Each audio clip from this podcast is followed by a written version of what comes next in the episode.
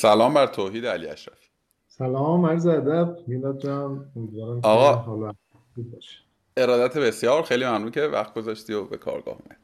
باعث افتخار منه. امیدوارم که گفتگوی خیلی عالی داشته باشیم حتما همینطور میشه. من یه پادکستی رو میشنیدم از نیما قاضی که با امین صحبت کرده بود. امین آرامش رادیو کار نکن قصه پیوستن تو رو به علی بابا گفت. منم فکر کنم حالا یادم نیست. قبلا با خودت صحبت کرده بودم. یه همون روایت رو شنیده بودم. پیشنهادم می‌کنم آدم اون گفتگورم بشنم نیما هم همچون تو خیلی خوش صحبت و سخندانه. خودت اگه ممکنه مدل پیوستنت به علی بابا و اگر که قبلش رو هم یه خورده بگی که کجا بودی و چه کردی رو فکر کنم که جالب و جذاب بشه. بله خیلی عالی. آرزم خدمتتون که من سال 81 وارد رشته مهندسی پلیمر از دانشگاه امیرکبیر که قبول شدم وارد این دانشگاه شدم. اصالتم ارومیه ای هست. وقتی اومدم دانشگاه ثبت نام کنم اولین بار بود تهران رو می‌دیدم و این جاذبه تهران اینا خیلی برای من زیاد بود. همون روزای اولم خیلی عاشق کامپیوتر و اینترنت و اینها شدم. به عنوان یک فضای امکان خیلی بزرگ. یه وبسایتی درست کرده بودم به نام توحید علی اشرفی dot بیست ام dot com. اون موقع subdomain هایی رو می‌دادن. فارسی هم نمی‌شد نوشت پینگلیش و اینها بود. و همش هم می‌رفتم وقت می‌گرفتم. مثلا سه چهار روز قبل توی اتاق کامپیوتر دانشکده که بریم اونجا و نوبتمون بشه از اینترنت استفاده بکنیم. تو همون دانشکده خب دوستان خیلی زیادی داشتم مجید و نیما سال بالایی های من بودن. مجید فکر می‌کنم 76 بود و نیما 78 پلیمر بود. منم 81 بودم. اینا سال بالایی های ما بودن و چون دانشکده کوچیکی بود دیگه آدما با هم دیگه خیلی آشنا می شدن و ارتباطات شکل می گرفت من اونجا با مجید و نیما آشنا شده بودم. این ارتباطات بعد از دانشگاه یه ذره کمرنگ شده بود. نیما رو بعضی وقتا می‌دیدم. ولی با مجید اون روزای آخر دانشگاه هم یه اختلاف کوچیکی با هم دیگه پیدا کردیم یه دلخوری پیدا کردیم دیگه. هم سلام علیکم نمی کردیم حالا هم دیگر هم نمی پرسیدیم این گذشت و منم خیلی خوب تو کارهای اینترنتی دوست داشتم کسب و کار اینترنتی را بندازم. اون موقع استارتاپ اینا چیز نبود. مثلا می‌خواستم بگن یکی مثلا پسر بدیه می‌گفتم مثلا سیگار می‌کشه رفیق باز چت هم می‌کنه. مثلا کل اینترنت به چت و اینجور چیزا بود. و یکی دو تا سایت رو انداخته بودم که بتونم آگهی بگیرم و درآمد کسب بکنم و اینها. موفق نشدم و رفتم سراغ کار مهندسی پلیمر خودم. اونجا هم تلاش کردم که از طریق بازاریابی آنلاین یه سری کارهایی رو بکنم موفقیت هایی رو هم به دست آوردم. سال 88 رفتم سراغ در واقع کار مهندسی پلیمر و اوقات فراغتم رو هم digital marketing علاقمند شده بودم و به کار digital marketing و marketing مطالعاتش میپرداختم. تا اینکه سال 93 من خونه خریدم. یه آپارتمان کوچیک سمت امام حسین خریدم و از اون لحظه گفتم دیگه آقا ما تو این هرم مازلو یه پله اومدیم بالا و می‌خوام برم دنبال کاری که دوست دارم و می‌خواستم بیام یه آژانس digital marketing راه اندازی کنم. اون موقعی که من میگم کل افرادی که شغلشون digital marketing بود شاید ده نفر نبودن در کل ایران. اومدم و گفتم خب برم با نیما صحبت کنم چون نیما اینا یه سایتی زده بودن به نام علی بابا dot ir و و داشتن بلیت میفروختم. منم یه بار بلیت خریدم ازشون و تجربه و ایراداتشون رو توی document 15 20 صفحه‌ای براشون فرستادم. گفتم آقا این چه آشغالی تحویل مردم دادید. بدونه که کسی از شما بخواد یعنی مثلا نیما خواسته بود یا نه؟ خیلی علرس نه نه. من خودم نوشته بودم براشون فرستاده بودم رفتم با نیما مشورت کنم. تاکیدم کردم که این مجید اونجا نباشه ها. ما با هم دیگه شکراب رابطمون و اینا. آره گفت نه بابا مجید این طرفا نمیاد. بیا. آقا ما رفتیم نشستیم توی اتاق. با نیما صحبت کردن که من می‌خوام بیام بیرون و برم دنبال علاقم و فلان اینا. مجیدم یه دفعه در باز شد اومد. یه کارتابل دستش بود نشسته بود. داشت این امضا امضا نامه مامه ها و اینا رو امضا می‌کرد. اون موقع علی بابا یه تیمش کلا 7 نفر بیشتر نبودن اینجوری بود. یه office 50 60 متری بود. 25 مترش اتاق نیما بود. 25 مترش هم برای بقیه بچه ها نشونش دادم و گفتم اینجوری و اینجوری دارم پول در میارم و منابع کارشناسی ارشد کنکور میفروشم و فلان و اینا. مجید آروم آروم شاخه کاش تیز شد و اینا گفت که حالا بیا اینجا پیش ما و تو که می‌خوای بری خونه بشینی و فلان اینا من گفتم من لپتاپ می‌خوام اگه لپتاپ میدی میام. یه لپتاپ همونجا برای من آنلاین از دیجیکالا خرید و اینجوری شد که من رفتم علی بابا و برای کمک رفتم کمک کوتاه مدت ابتدای سال 94 ولی دیگه ماندگار شدم و سهامدار هم کردن و لطف کردن شراکت با من ایجاد کردن و منم خیلی فضای رشد اونجا برای خودم پیدا کردم و تا الان در خدمت شما هستم. دستشون من اینجوری فهمیدم که پس تو عقبه مارکتینگی نداشتی. درست فهمیدم؟ تجربی. خب طبیعتا یه کارهای اتفاق افتاده بوده ولی در واقع رشته تحصیلیت که خب فضای پلیمر بوده.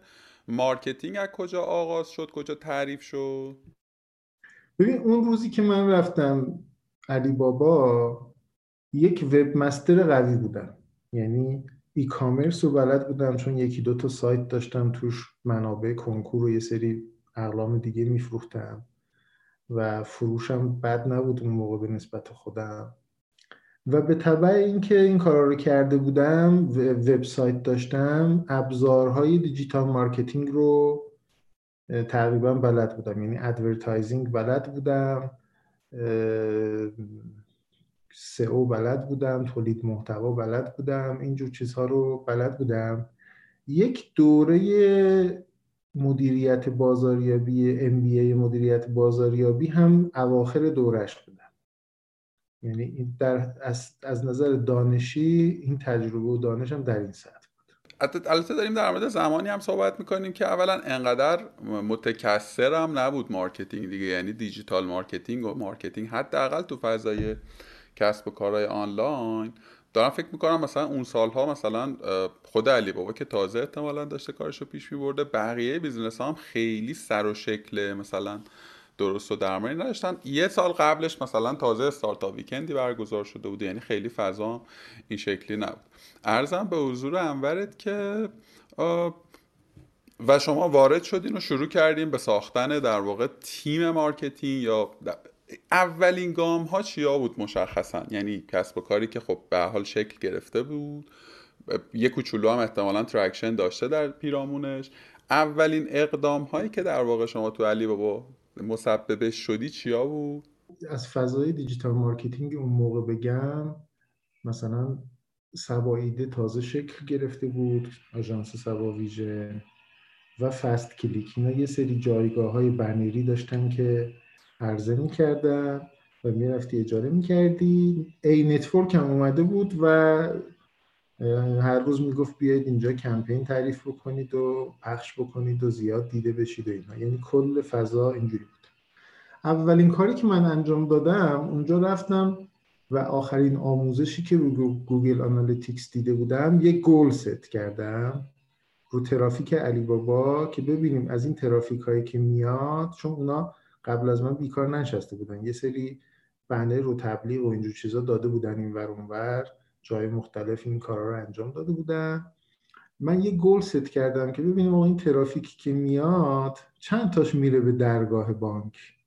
یعنی چون تک محصولم بودیم فقط بلیت پروازهای داخلی بود می‌خواستم از این ترافیکه. کار اولین کاری که کردم sort کردم ترافیک channel های ترافیک رو بر مبنای اونایی که میرن درگاه. و شبیه اونایی که کم بودن رو حذف کردم بودجهشون رو بردم. شبیه اونایی که تبلیغات هایی که به سمت درگاه بیشتر می‌رفتن اونا رو چندین برابر کردم. یعنی اگه مثلا از سایت تابناک یه بنری خوب کلیک می‌گرفت و به سمت درگاه و اینجور چیزا می‌رفت من مثلا بنر اونو بزرگتر کردم جاشو بهتر کردم یا رفتم اصر ایرانم مثلا گرفتم چون شبیه تابناک. یه جایی مثلا ممکن بود نینی سایت مثلا اون موقع به مخاطب هدف ما نمی‌خورد اونو حذف کردم دیگه تمدید نکردم. این اولین اولین قدم من توی دو سه روز اول چیز بود که همین فروش رو تقریبا یه 50 60 درصد با همون بودجه ثابت رشد داد. در واقع من اینطوری می‌فهمم که اون موقع داشته یه سری کارها انجام می‌شده. در واقع یه خورده مس بوده دیگه. یه سری رسانه رو در واقع خریده بودن تیم پیش از شما. یه ترافیکی می اومده و یه convert ی می شده تو سعی کردی یه خورده data driven ش کنی. سعی کنی که چند دلار از اون روز یه 6 7 سالی گذشته دیگه. یعنی 7 سال گذشته. طبیعتا احتمالا نیاز احتمالا که نه قطعا نیازهای اون موقع همین قصه بوده که آقا این پوله رو چجوری بتونیم efficient تر هزینه بکنیم چجوری بتونیم هزینه جذب مشتری و فروش رو در واقع کمتر کنیم و طبعا توامان scale ش هم بکنیم. امروز فکر می‌کنم نیازهای علی بابا خیلی جنسش متفاوته تو لایه marketing دیگه. یعنی شما دیگه احتمالا هنوز خب اون قصه هست هنوز بحث CAC و یو و امثال هم هست.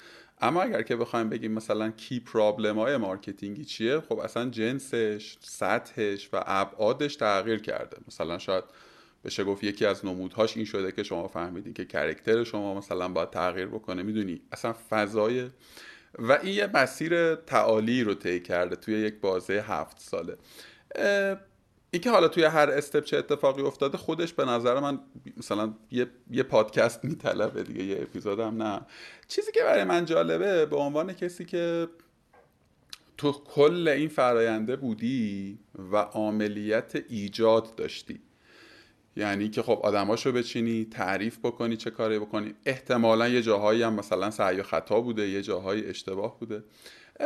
یه چیزی که برای خود من جذابه توحید علی اشرفی چگونه یک تصمیم می‌گرفته در هر مقطع؟ یعنی metric هایی که برای تصمیم گیری توی هر stage ش در واقع بوده از همین لایه مثلا اینکه آقا من الان باید data driven کنم marketing رو بگیر تا لایه اینکه آقا من دیگه اصلا خودم مثلا توی لایه CMO نباشم و برم یه سطح دیگه و یه آدم دیگه رو اضافه بکنم. نمی‌دونم سوالم چقدر واضح بود. می‌خوام ببینم مدل تصمیم گیرید بر چه مبانی استوار بوده توی این ایام. بله یه مسیریه دیگه. یه مسیر هفت ساله است. همونطور که میگید پرفراز و نشیب بوده. ما از یک تیم یکی دو نفره کار رو شروع کردیم. در مقاطعی تا 60 60 خورده این نفر هم تعدادمون افزایش پیدا کرده بود. برند های مختلف. من مدل تصمیم گیریم واقعیتش این هست که بر مبنای نیازهای اصلی کسب و کار بوده. یعنی یک دوره performance marketing مدل کاری ما بوده و همه چیز بر مبنای ROI تنظیم می شده چرا؟ چون پول محدود بوده کسب و کار نیاز به رشد فروش داشته و من هم این پول محدود رو در یک channel هایی با متد performance marketing حالا اون موقع کلمش نبود این کلمش یه چیزای دیگه بودن و اینها این مدلی خرج می‌کردیم. از یه جای دیگه فضای رقابتی ایجاد می‌شد. شما سیستم های performance marketing ت رو چیده بودی already داشت کار می‌کرد. فضای digital advertising و ایجاد awareness دیجیتال آگاهی از برند و معرفی علی بابا به مخاطبان هدف با بالاترین میزان احتمال خرید. این فضا بود که نیاز به فضای شناخت داشت تحقیقات بازاریابی انجام شد. شروع کردیم رسانه های مورد علاقه این افراد مخاطب هدفمون رو پیدا کردن. advertising خیلی وسیع در فضای دیجیتال. یه دوره می‌گفتن که علی بابا مثلا فضای دیجیتال کاغذ دیواری کرده. این وسط هم یه سری مدل های و دانش هایی هم برامون تهنشین می‌شد. از یه بود دیگه ای یه جای دیگه ای یه مرحله دیگه ای نیاز بود که علی بابا رهبری خودش در بازار رو نشون بده. چون تمام مخاطبان که مثلا به الکسا و اینجور چیزا نمی‌دونن که. میگن این هست اینم هست. و نیاز بود که ما رهبری خودمون و تمایز خودمون در فاکتورهای عملیاتی از بقیه رقبام رو نشون بدیم. حالا یه رقیبی یه call center ده نفره داشت که مثلا از تو خونه افراد اداره می‌شد. تمایز ما که یه call center خیلی بزرگ داشتیم با تجهیزات مدرن و فلان این باید نشون داده می‌شد و بقیه feature ها از یه جای دیگه نیاز بود که خب حالا ما فاصله گرفتیم به عنوان رهبر بازار. تو خیلی از حوزه ها فاصله رو بیشتر و بیشتر کردیم نیاز هست که این برند رو عمق بدیم بهش. حالا که ما رو شناختن بریم سراغ این که چطوری ما رو بشناسند و یک برند محبوب در واقع سعی بکنیم یک برند گسترده و محبوب سعی کنیم درست بکنیم. و اینها نیازمندی هایی بوده که از طرف بیزینس می اومده و ترجمه می شده به کار marketing ی یه روز business می‌گفته بفروشیم بفروشیم. یه روز می‌گفته بیشتر از بقیه بفروشیم. یه روز می‌گفته که همه ما رو بشناسن محصولات جدیدمون رو بشناسن تمایز ما رو بدونن. یه روز دیگه و این نیازمندی های کسب و کاری می اومده توی علی بابا ترجمه می شده و می‌رفته. من یادم اون اوایل من اصلا هیچ انرژی برای محتوا و social نمیذاشتم. یکی گذاشته بودیم یه دوستی بود محت... سوشال و اینستاگرام اینا رو میچرخوند. و خب همه دوست داشتن کار محتوایی بکنن نمی‌دونن. فلان. نه ما استراتژیمون اون موقع فروش بود و دقیقا هم برای فروش بلیت هم نیاز به هیچ فضای سوشال و محتوایی نمی‌دیدیم. مخاطبمون مخاطب می‌خواست بیاد تیک تیک تیک بره بلیتش رو بخره بره سفرش رو انجام بده. بعد از یه جایی که از حوزه بلیت وارد حوزه سفر شدیم دیگه این برامون جدی تر شد. سوشالامون رو توسعه دادیم فضای محتواییمون رو پادکست ایجاد کردیم ارزان به خدمت کتاب سفر فرایندهای دیگه. از یه جای دیگه که می‌خواستیم کامیونیکیشنمون با مخاطب رو بیشتر بکنیم سعی کردیم بریم سراغ این که یه فونت اختصاصی داشته باشیم سعی کردیم بریم سراغ این که کارکترمون رو ببریم سمتی که دستمون باز باشه در فضای ارتباط خلاق با مخاطب و و همچین کاری.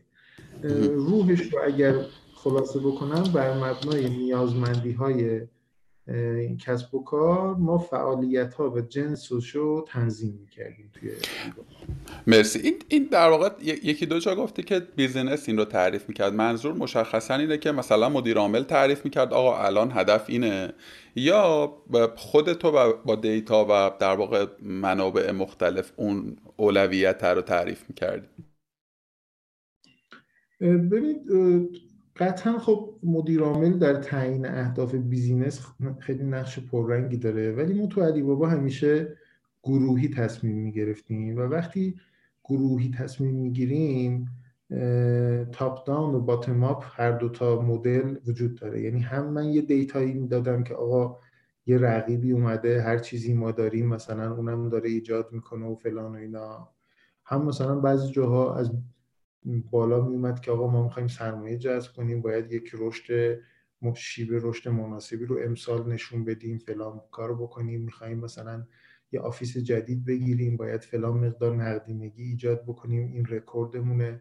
اینا چکشکاری می‌شد بین حوزه های مختلف به شکل بالا پایین و استراتژی های corporate اینجوری تدوین می‌شد. ما تقریبا توی علی بابا هیچ چیز دستوری و هیچ چیز چکش نخورده ای تا حالا نداشتیم. همیشه یه ایده بوده یه چند تا ایده بوده مطرح شده اونی که غالب تر بوده جامع تر بوده communicate شده چکشکاری شده و همه رفتن سراغ تحقق پس سوالم یه جور دیگه بپرسم. ببین من بعید می‌دونم مثلا board علی بابا اومده باشه تعریف کرده باشه که الان باید مثلا کاراکتر رو design کنیم. یا board مثلا تعریف کرده باشه که باید روی content invest بیشتری بکنیم. احتمالا این insight ه و این تصمیمه توی دل خود تیم و خانواده marketing اتخاذ شده. بر اساس یک شهودی یک data آنالیزی و یک مثلا بررسی بازاری. مشخصا اگر که بیایم تو خود territory marketing و اقدام ها و اولویت بندی های خود marketing رو در واقع بخوایم در نظر بگیریم متر نگم متر تصمیم گیری.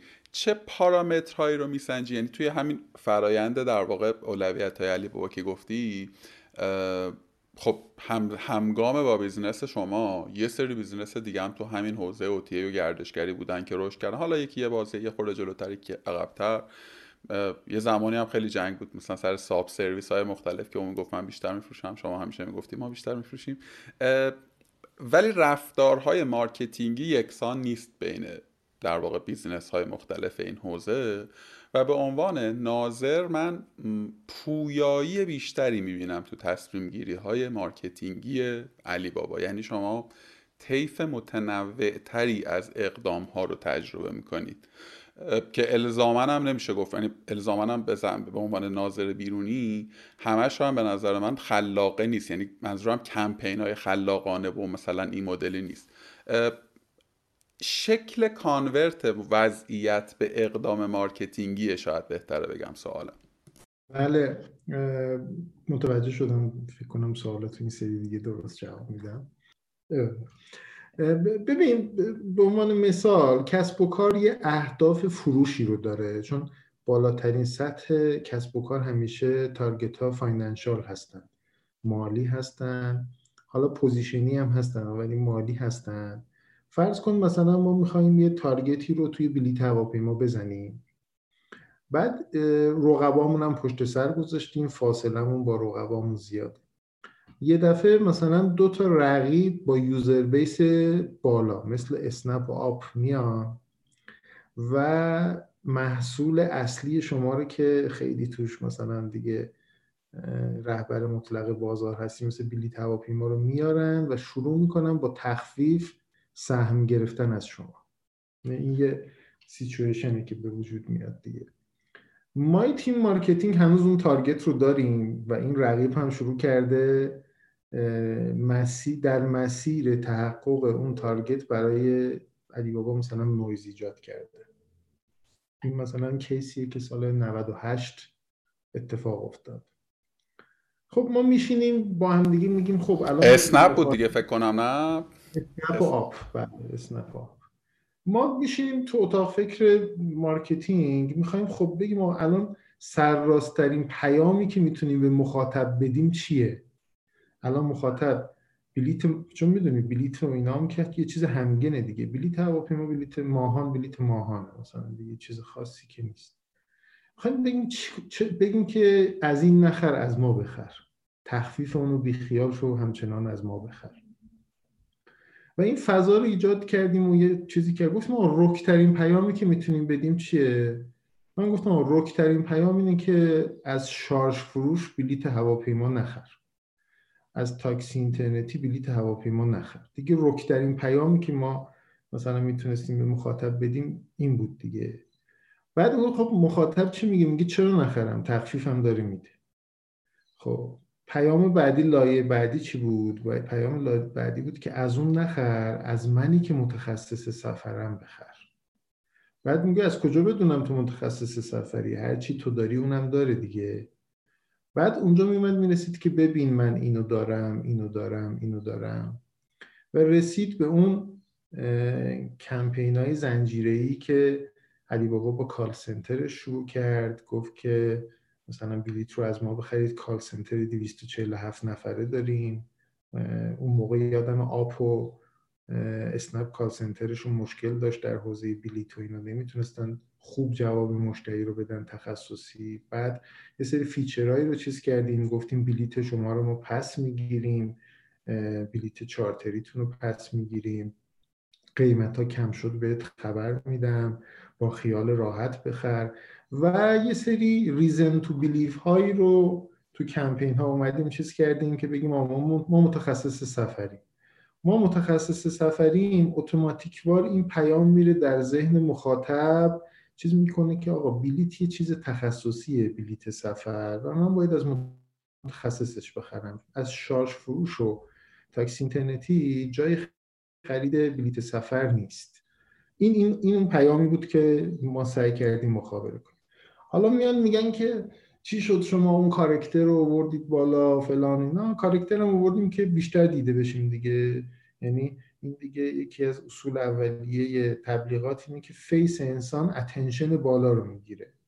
و خب چون علی بابا هم یک چهره چیز هست. این لوگوی ما هم همین کار کرده برای ما داشته بود. یعنی در تبلیغات های بنری لوگوی ما باعث شده بود که ما اتنشن خیلی بالایی بگیریم. راندمان بنرهای ما همیشه بیشتر بود. آقا من گرفتم.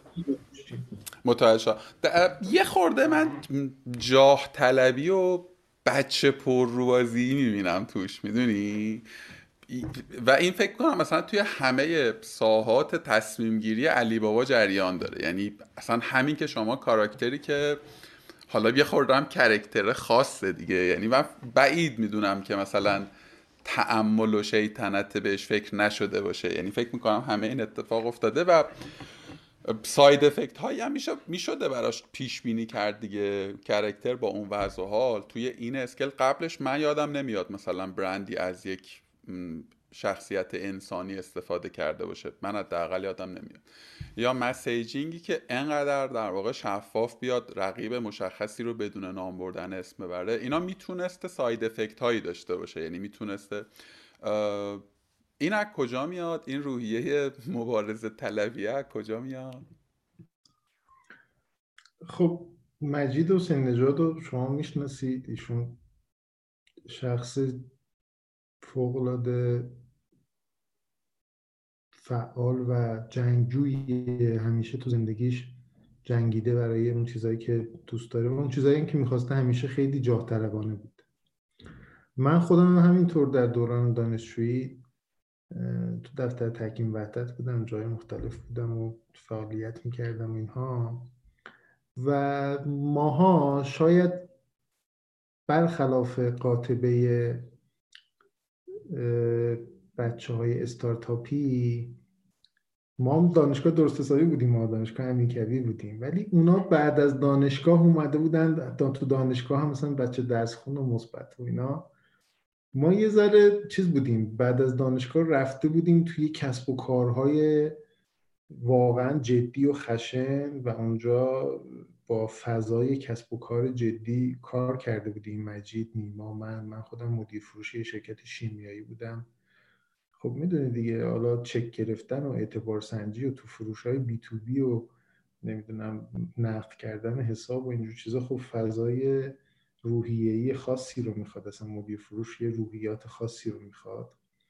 اینها رو داشتیم و این این فضا رو وجود داشت. ضمن اینکه اون چیزی که وجود داشت تو علی بابا و سرمنشهش هم مجید بود این بود که ما از شکست نترسیم. خود مجید ده ها شکست در طول زندگیش داره که از هر شکستی یه پیروزی بزرگتر ساخته و اینجوری. و ما همیشه این فضا تو علی بابا وجود داشته.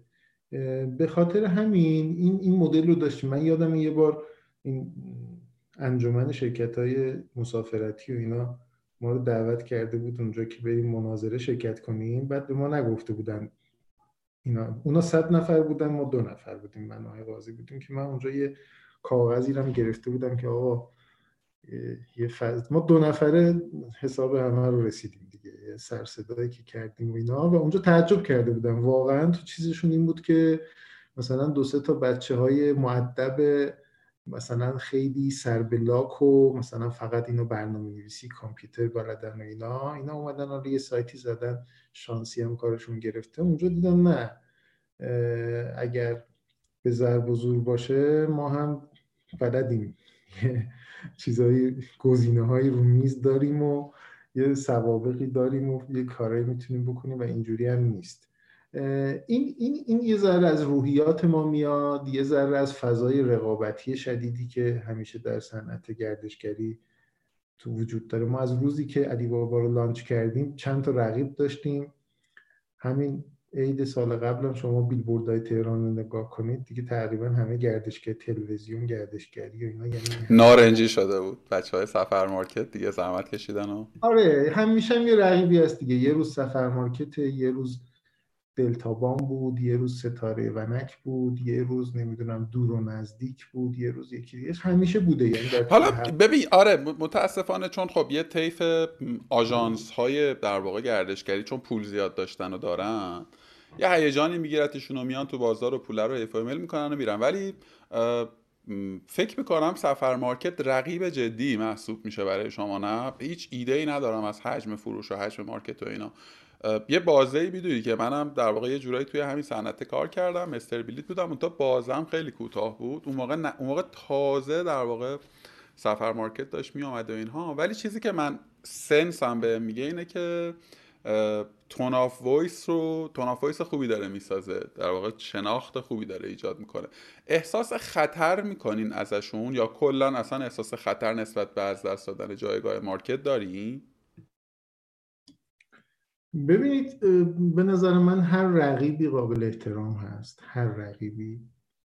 و این که حالا ما احساس خطر می‌کنیم یعنی این چیز داخلی هست واقعا بستگی به ما داره. یعنی در شرایطی ممکن احساس خطر کنیم در شرایط و روحیات دیگه ممکن این احساس خطر وجود نداشته باشه. ولی یکی از دلایل این که خدمات گردشگری ضریب نفوذشون در بین کاربران به شکل آنلاین بالا هست. همین حضور در واقع پول هایی که شما گفتید اینا ثروتمندن میان خرج می‌کنن. یعنی هر کدومشون به نوبه خودشون برای افزایش سایز کیک تلاش کردن. شما ببینید مثلا همین تبلیغات سفر مارکت چقدر ما که تلویزیون پول نداشتیم بریم تو تلویزیون تبلیغ کنیم. چقدر داره به شهرستان ها اینا نفوذ می‌کنه جاهای مختلف به همه داره میگه که دیگه الا و الا دیگه خدمات گردشگری رو باید آنلاین بخرید اینا.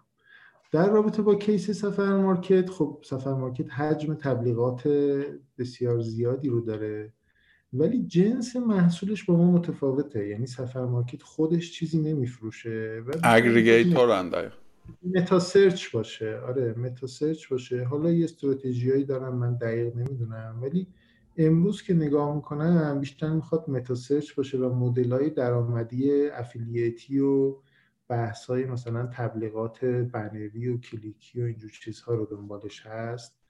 و خب متا سرچ بودن در فضایی که رقابت شدید هست خیلی می‌تونه مفید باشه. حالا باید ببینیم که فضای رقابتی گردشگری چقدر شدت در واقع یه جورایی توروب مثلا محصولات سفرن دیگه. توروب و مثلا ایمالز آفرین آفرین آفرین. شاید هم استراتژیشون رو عوض کنن از یه جای دیگه پیوت کنن یه کارهای دیگه بکنن. من اطلاع ندارم ولی الان اینجوریه و به نوبه خودش هم خیلی کمک کرده به توسعه آفرین. دقیقا همین رو می‌خواستم بهتون بگم که فکر می‌کنم که اتفاقا شما اتفاقا خوشحال میشین این player های جدید میان و تهران رو بیلبورد می‌کنن. می‌دونی تهش آدم search می‌کنم مثلا بلیت ما می‌رسه به شما می‌دونی؟ بعید آدم مثلا اسم اون برند رو search بکنم اصلا کلا در مورد concept رقابت شما توی یک market ی هستید یعنی market بلیت سفر خیلی امکانی برای ایجاد مزیت ندارید یعنی تهش من به قول شما میام مثلا بلیت می‌خرم بلیت مثلا ماهان رو می‌خرم بلیت رجا رو می‌خرم بلیت سیر و سفر رو می‌خرم یا مثلا اقامتگاه مریم خانم رو می‌خرم در گیلان. از اون لحظه به بعد شما دیگه کنترلی روی کیفیت سرویس ندارید می‌دونی؟ حالا ممکنه روی برخی از تأمین کننده هاتون به فراخور حجم فروشی که دارین یا اصلا contract های متفاوتی که باشون دارین بتونین یه تأثیر گذاری بکنین ولی در نهایت من توی journey سفرم بازه کوتاهی رو با علی بابام در حد چند دقیقش و بعد میرم توی زمین تأمین کننده و service provider ی که چه من از علی بابا بخرم چه از مستر ویلی چه از مثلا هر کدام از پرووایدرهای بی نهایت سفر مارکت تهش قراره یه تجربه رو بگیرم. حالا این اتفاق دو تا نکته داره به زعم من. یکی اینکه اگر که تجربه خوب باشه که من میگم دم ماهان گرم اگر که تجربه بد باشه من میگم مشکلم در واقع با کسیه که اون سرویس رو ازش گرفتم. یه چالنجه که خب اینه. گهگاهی هم توییتاش میاد و در واقع یه چلنج دیگهش اینه که خب دست شما هم خیلی بسته است. یعنی دست شما برای ایجاد مزیت خیلی بسته است. اون چیزی که علی بابا روش در واقع تمرکز کرده به نظر و البته تو صحبت خودت هم بود اینه که آقا ما متخصص سفری خب؟ بجز امکانهای نرم افزاری که باز توی وبسایت و اپلیکیشن علی باباست که گفتم بازه کوتاهی همراه در واقع من مخاطبه این متخصص بودنه اولا نمودهاش مثلا چه جاهای دیگریه و کلا به طور مشخص سوال اصلی میشه گفت که اینه که شما چجوری توی این مارکت کم امکان مزیت رقابتی می‌سازید برای علی بابا؟ می‌دونی؟ یعنی فرض رو بر این بگیریم که یه برند دیگری الان بیاد و اصلا زیر ساخت شما رو عینا کپی بکنه به لحاظ نرم افزاری خب؟ و یه حجم خوبی هم پول خرج بکنه و بمونه هم تو بازار. یعنی مثلا چند سال این رونده رو ادامه بده عملا همون مزیت ها رو داره. می‌دونی؟ و خب توی این market به قول شما 50 هزار تومن هزینه رو کمتر چون churn rate هم هزینه ای نداره دیگه switching cost ی نداره مشتری. من خودم مثلا ممکنه که چه می‌دونم بلیت سفر خارجی بخوام بخرم قطعا compare می‌کنم. یعنی چون تفاوت مال تو پرواز داخلی یا قطار و اینا خیلی من قطار که صفر تفاوتی در واقع سایر غیر مثلا 500 تومن هزار تومن. چیکار می‌کنید خلاصه این وسط به جز تبلیغات؟ آسون ترین کار خب میشه مزیت قیمتی ایجاد کرد دیگه تخفیف داد و اینا. و واقعیتش اینه که این حوزه مارجینش اونقدر کوچیکه. حالا خودت کار کردی یه بلیت هواپیما خیلی سود کمی داره. و اگر تیراژ بالا بره میصرفه. این اقتصادش معنی دار میشه. و به قول شما بقیه چیزها هم همه همگن هستن. پرووایدرها پرووایدرهای بزرگ هستن. مثلا نشنال کریر ایران ایر آسمان هما همه اینا شبه دولتی قدرتمند هستن. دستورالعمل های وزارت راه و نمی‌دونم راه آهن و فلان و اینا اصلا اجازه عکس عمل و توسعه رو به شما نمیده. همین اتفاقی که برای فینتکا هست که بانک مرکزی و بانک نمی‌ذارن اصلا تکون بخورن. برای ما هم همچین چیزهای در واقع پرووایدری وجود داره اون پشت.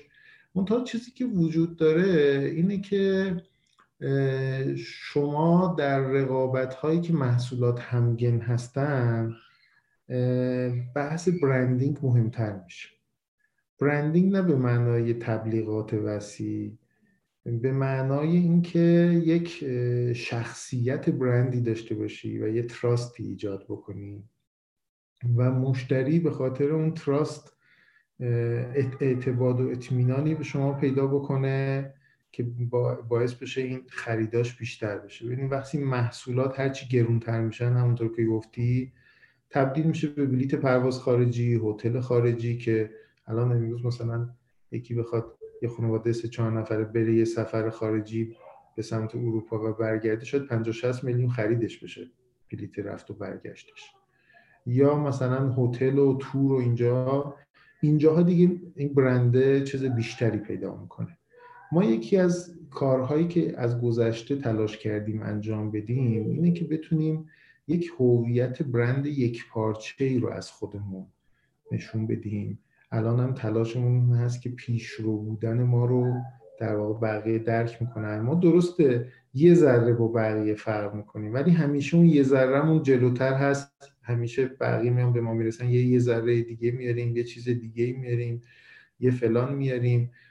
بخش دیگهش رو از طریق product های محتواییمون انجام دادیم ولی ما اومدیم در نقش همسفری قرار گرفتیم.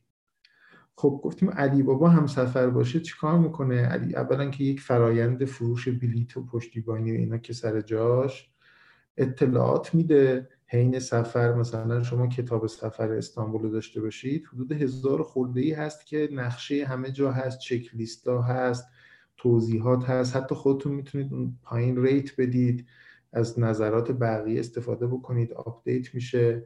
پادکست هست که اگه مثلا قبل از اینکه بری یه دیدی راجع به اون مقصد پیدا بکنید. الان مسابقه سفرنامه نویسی ما بالا هست و داره مسابقه سفرنامه نویسی برگزار میشه که این از محتوای اینها استفاده خواهد شد به عنوان UGC در پلتفرم ما. و کل این فضاها داره به این سمت پیش میره که ما یک همسفر خوب باشیم در جرنی سفر. جرنی سفر از لحظه که شما نیت سفر می‌کنی حال هوا عوض میشه. یعنی انگار سفر شروع میشه برات. تا دفعه بعد که خاطرات سفر رو مرور می‌کنی این چیز وجود داره.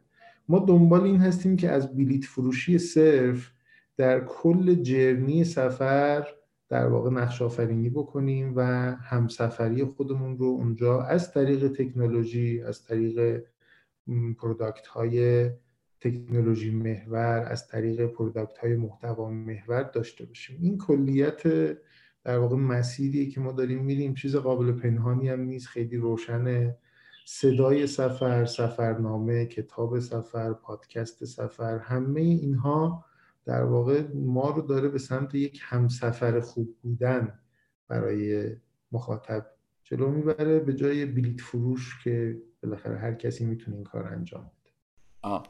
آقا دم شما گرم. خیلی ممنونم. تا حدی پاسخ سوالم رو گرفتم یعنی تا حد مطلوبی گرفتم یه چیزی رو می‌خوام بهش اضافه کنم بگیم که چقدر درست میگم.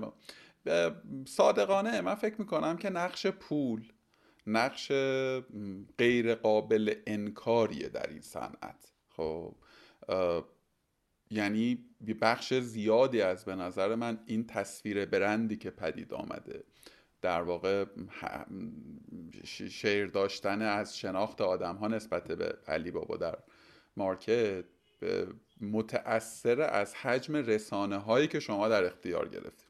من به عنوان باز ناظر بیرونی قبول دارم که شما از رسانه ها عمدتا به نفع به شکل درستی استفاده کردید.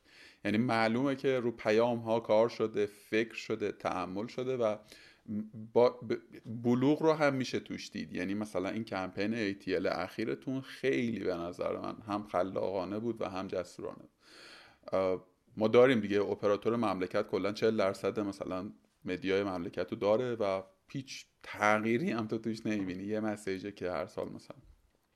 می‌خوام بگم از رسانه دارین درست استفاده می‌کنین. حیف و میل نمیشه. ولی خب این هم خیلی مهمه دیگه. پوله هم در واقع نقش خیلی مهمه حالا در اگر که با این موافقین با فرض اینکه یک مجموعه یکی از همین آژانس های مسافرتی. خب؟ تیم خوشفکری هم داشته باشه یعنی بتونه درست مدیا رو در واقع استفاده بکنه باز دوباره میاد کنار علی بابا قرار می‌گیره. می‌دونی چی میگم؟ نمی‌دونم منظورم می‌تونم برسونم یا نه. منظورم اینه که ته قصه مزیت رقابتی درست میگینا الان علی بابا بدل شده به یه جایی که trust خودش به زعم من منجر به این میشه که یه سری آدما بیان ازش خرید کنه. یعنی من اگر که بخوام بلیت بگیرم برای پاریس برم ببینم مثلا میلاد ticket dot com مثلا دو میلیون هم ارزون تر می‌ذاره احتمالا این ریسک رو نمی‌کنم. کما اینکه همین الان من یه سری کالاها رو گرونتر از دیجی, دیجی کالا می‌خرم صرفا به واسطه اینکه خب می‌دونم یه پشتیبانی داره یه follow-up ی داره. این رو اگر که و این خیلی جای سفت و محکمیه ها یعنی ایجاد این trust خودش به نظر من می‌تونه اصلا به عنوان یک مزیت رقابتی محسوب بشه switching cost رو کاهش بده و اصلا صفر در واقع افزایش بده. بجز این وقتی که اصل اتفاق داره تو لایه در واقع سرویس داره یه جای دیگه و توسط تامین کننده دیگری داره اتفاق میفته کار دیگه ای هست که علی بابا اصلا بتونه انجام بده؟ ببین میلا جان کارهای دیگه ای هست قطعا خیلی بستگی داره که استراتژی شما چی هست. ببین وقتی بازار داره رشد می‌کنه یه سری کارا از شما می‌تونی در واقع ترمز رقبا رو بکشی. مثلا شما bargaining power بالایی داری قدرت مذاکره بالایی داری فشار میاری. آقا میگی آقا هر کی می‌خواد رو من بفروشه بقیه رو قطع کنه. همین کاری که تو رقابت اسنپ و تپسی داشت انجام می‌شد. هر راننده ای که می‌خواد رو من مثلا رو اسنپ کار کنه اپلیکیشن تپسی رو نباید داشته باشه. اینا ولی لزومی ما نمی‌بینیم ازش استفاده کنیم توی این مرحله چون هنوز این بازار باید با کمک همه بازیگرهای بازار توسعه پیدا بکنه. این رفتار عمیق بشه در آدم ها و یک بخش اینجوری دقیقا می‌خواستم راست به همینجا برسم. پس شما تو زمین بازی مونوپول نرفتید تا الان؟ نه نه اصلا چیز نرفتیم. نیازی براش نیست. ولی می‌خوام برگردم به یه بخشی از صحبتت که الان یکی با پول بیاد کنار شما وایسته. ببینید برندینگ یعنی ساختن یک تصویر ذهنی در مخاطبان.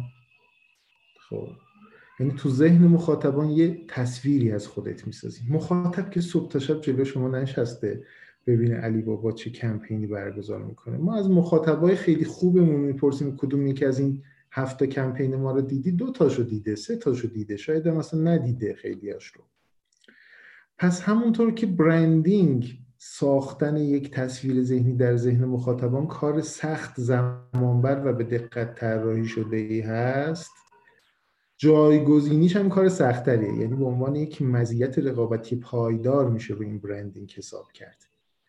که آگاهی از برند به معنای در واقع تراست به اون برند نیست. ما خیلی از برندها رو می‌شناسیم ولی هیچ تراستی هم بهشون نداریم. اوکی هست دیگه. فقط می‌دونم که هست تمام شد رفت.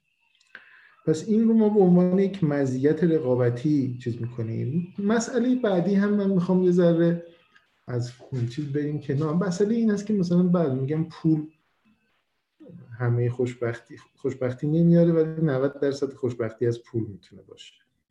توی بحث تبلیغات هم همینطوریه. من یک چیزی رو می‌خوام تاکید کنم و اون تفکر مصرف پول هست.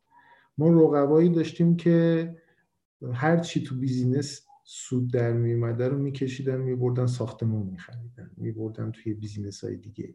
خب میبردن وضعیت اقتصادی founder هاشون توسعه پیدا می‌کرده. ریخت و پاش های چیزی می‌کردن. من دفتر یکی از رقبامون رفتم.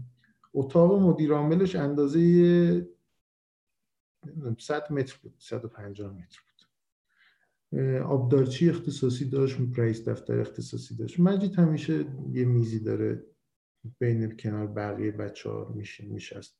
تا خیلی وقت پیشم همینجوری بود تا وقتی که بود. یعنی می‌خوام بگم که این تفکر این که این پولی که در میاریم ما چطوری خرج کنیم. بعد ریسک پذیری که وجود داره. می‌دونید من خیلی از کارهایی رو تو علی بابا ران کردم که تو سه چهار ماه پنج ماه اول اصلا بهش اعتمادی در داخل مجموعه نبود. یعنی نمی‌دونست مطمئن نبودیم جواب میده. من خودم تا حدودی مطمئن بودم بقیه خیلی هاش نظر مطمئن نبودن. یه احترامی به ما قائل بودن ولی اینکه تحمل بکنیم که یک ریسکی اتفاق بیفته و بعد ببینیم از شما چه پنهون؟ بعضی از رقبای ما تیمای خوبم تشکیل دادن. ولی تفکر مدیریتی و فرهنگی سازمانی نتونسته اقدامات اون تیم رو تحمل بکنه که اون درختی که اون تیم می‌خواد بکاره بار بده. سال اول دیدن آقا بار نداده آقا گندم نیست این درخته سه سال طول می‌کشه بار بده. سال ششم به بیشترین بهره وریش می‌رسه. فلان. اصلا نمی‌تونن تحمل بکنن. می‌دونی؟ یعنی یه فضاهای این مدلی وجود داره. ولی اون چیزی که تو این مملکت زیاده پوله. واقعا اون چیزی که تو این مملکت زیاده پوله و شرکت های گردشگری خب پولای خیلی بزرگی دارن. و ولی من تا حالا ندیدم که بتونن تیم خوبی بسازن در حوزه برندینگ و بازاریابی. چند بار ساختن تحملشون نتونستن بکنن. یعنی بعدا پرسیدم گفت آقا یه میکرو منیجمنتی اونجا بود. می اومدی می‌دیدی مثلا مثلا اینا هی میاد میگه خب صد تومن خرج کردی چی شد؟ ROI ROI می‌دونید اینها خیلی مهمه. پس شما یه جورایی میشه گفت که خوششانس هم بودین که فرهنگ سازمانی در شرکت های رقیبتون یه ضعفایی داشت. اینجوری هم میشه ترجمهش کرد. بله حالا ما واقعیتش خیلی رقبای بیرون رو اینقدر پررنگ نیست برام. ما چون رهبر بازار هستیم بیشتر حرکت بعدی خودمون فکر می‌کنیم. بله گهگاه بوده که از حضور رقیبی مثل آپ و اسنپ همزمان که تخفیف های سنگین می‌دادن رو محصول اصلی ما یه نگرانی به وجود اومده. بعد دیتا ها رو بررسی کردیم دیدیم به محض اینکه تخفیف رو برمیدارن همه اتفاقات برمیگرده سر جاش و هیچ چیز پایداری وجود وجود کاملا با شما موافقم و بعیدم می‌دونم که اصلا می‌دونی حجم پولی هم که می‌خواد واسه این dump ه حجم کمی نیست واقعا. حالا توی business ی مثل اسنپ و تپسی این dumping می‌تونه منجر به سویش کردن کاربر بشه می‌تونه منجر به جابجا شدن بشه چون آدم day by day باهاش کار داره و خیلی دیگه حوصله سویش و اینا نداره. ولی توی business سفر که احتمالا سگمنت آدمای پر سفر شما بخش خیلی کوچکی از در واقع جمع مشتریان شما آدم که هر هفته که سفر نمیرن یه درمیم که سفر نمیرن. اینه که در واقع جابجایی با مثلا مزیت دو تومن پنج تومن خیلی کار نمی‌کنه. آقا آمدیم. اگه نکته هست بگین تا برم سراغ سوال قشنگ بعدی. نه نه خواهش می‌کنم آقا مرسی که خیلی به نظرم صادقانه تا اینجا شو گپ زدیم. از این بعدش هم همین شکلی حتما. رسیدیم به قصه فرهنگ سازمانی. به طور کلی که تو فضای اچ آر همیشه این صحبت هست که آقا فرهنگ سازمانی چیز قشنگ و زیباییه باید بهش فکر بشه باید طراحی بشه. یه عالمه مدل براش وجود داره یه عالمه کتاب به فارسی من ندیدم. ولی خب محتوا در موردش زیاد حرف در موردش زیاد زده شد. متولیش هم عمدتا تیم های منابع انسانی هن. خب که خب میان از واحد در واقع از فاندرها و از برد و از از هویت برند می‌گیرن از فاندرها می‌گیرن بعد مدلی بسازن به شخصه به عنوان کسی که کارمند بودم توی سه چهار پنج تا شرکت مختلف تو ابعاد متنوع راستش پروگرامی رو تجربه نکردم که بگم که آقا مثلا اچ یه پروگرامی داره که مثلا چه می‌دونم فرهنگ سازمانی رو پدید بیاره یا جاری و ساری بکنه. یا اگرم بوده انقدر هوشمندانه بوده که من متوجهش نشدم. راستش فکر نمی کنم برنامه وجود داشته باشه. حالا توی این بازیه علی بابا قضاوت خوب یا بد ندارم ازش الان. آنچه که در موردش حداقل تو فضای مثلا لینکدین و فضای توییتر و تو فضای بین کارمندی در واقع طرح میشه تعمل روی مسئله فرهنگ سازمانیش. یکی دو بارم روی توییتر مثلا یه گفتگوهای در گرفت که خب یه سری خیلی موافق بودن یه سری خیلی منتقد بودن. توی یکی از این گفتگوها آنچه که برای خود من جالب شد این بود که در واقع یه گفتگویی در گرفت که آقا فرهنگ سازمانی علی بابا بد است. خب یک قضاوت اینگونه ای در گرفت. و قبل از اینکه اصلا کسی از خود علی بابا بخواد موضعی بگیره یعنی از پرسنل فعلی علی بابا بخواد حرفی بزنه بچه های سازمان شما که رفته بودن شروع کردن به توضیح کرد توضیح دادن که لابلاشون یکی دو نفر بودن که حتی تعدیل شده بودن. یعنی فضایی نبود که خود آدم هم رفته باشه. حالا آدمایی که من حداقل میشناختم. من شاخکام اونجا تیز شد و شروع کردم با دوستانی که در علی بابای فعلی حاضرند گپ زدم خیلی خصوصی و پرایوت و اینا که آقا واقعا چطوریه حالتون چطوره اونجا؟ حالا نه انقدر واضح و مثلا آبویس و خب توی فضایی که مثلا چه می‌دونم رئیس اون آدمه نبود و این راحتی هم وجود داشت که اگر که مثلا با توحید حال نمی‌کرد می‌گفت نه آقا مثلا خیلی هم فضا فضای خوب و گل و بلبلی نیست و محدود به یکی دو نفر هم نبود. با چند نفری که گپ زدم احساس کردم که آدما هم حالشون خوبه. اون تو یک تعهدی انگار به علی بابا هست. حتی در مورد آدمایی که جدا شدن. یک عرقی یک میلی یک خلاصه کنم به نظر فرهنگ سازمانی علی بابا درست کار کرده. خب توی اون principle هایی که احتمالا در نظر داشته تونسته اونها رو پدید بیاره. اصلا خودش یه سری ادبیات یه ادبیاتی برای خودش ساخته. یه سری کلید واژه است که بچه های شما زیاد تکرارش می‌کنن. نمی‌دونم آینده خلق شونده یه چیزیه که من از یکی دو نفر بچه های شما شنیدم. خلاصه یه چیزی ساختین. خب یه, یه حالیه الان. بچه ها حالشون خوبه. به نظر هم میاد که مستقل از سطح HR تو سطح کلان business هم کارآمدی داشته. می‌دونی؟ حالا اینجا یک قصه ای باز میشه. من دو تا سوال می‌پرسم بعد حالا تو دلش احتمالا. یکی اینکه آیا واقعا شما یک مثلا document ی دارین مستنداتی دارین مثلا کتاب هویت برند دارین خب یا یعنی یه مدل تعریف شده است یا نه؟ دو اینکه چگونه این اتفاق تعریف جاری و ساری شده؟ در واقع جفت سالا هم یه جورایی هم شکل. بسیار عالی. خیلی ممنون که وارد این مقوله شدید. من باید خیلی راست خدمت شما بگم. اینکه ما هیچ پلن مدونی برای ایجاد یک فرهنگ سازمانی نداشتیم و این این این حسن جزء چیزمون نبوده که ما یک فرهنگ سازمانی دیزاین شده از روی یک مدلی رو پیاده سازی بود نه ما به دنبال یک محیط کار خوب برای خودمون و همکارانمون بودیم. و این تفکر از مدیر عامل ما مجید حسین نژاد بخش بزرگیش و بخش دیگریش از نوع مدل نگاه انسانگرای نیما قاضی در واقع حاصل می‌شد.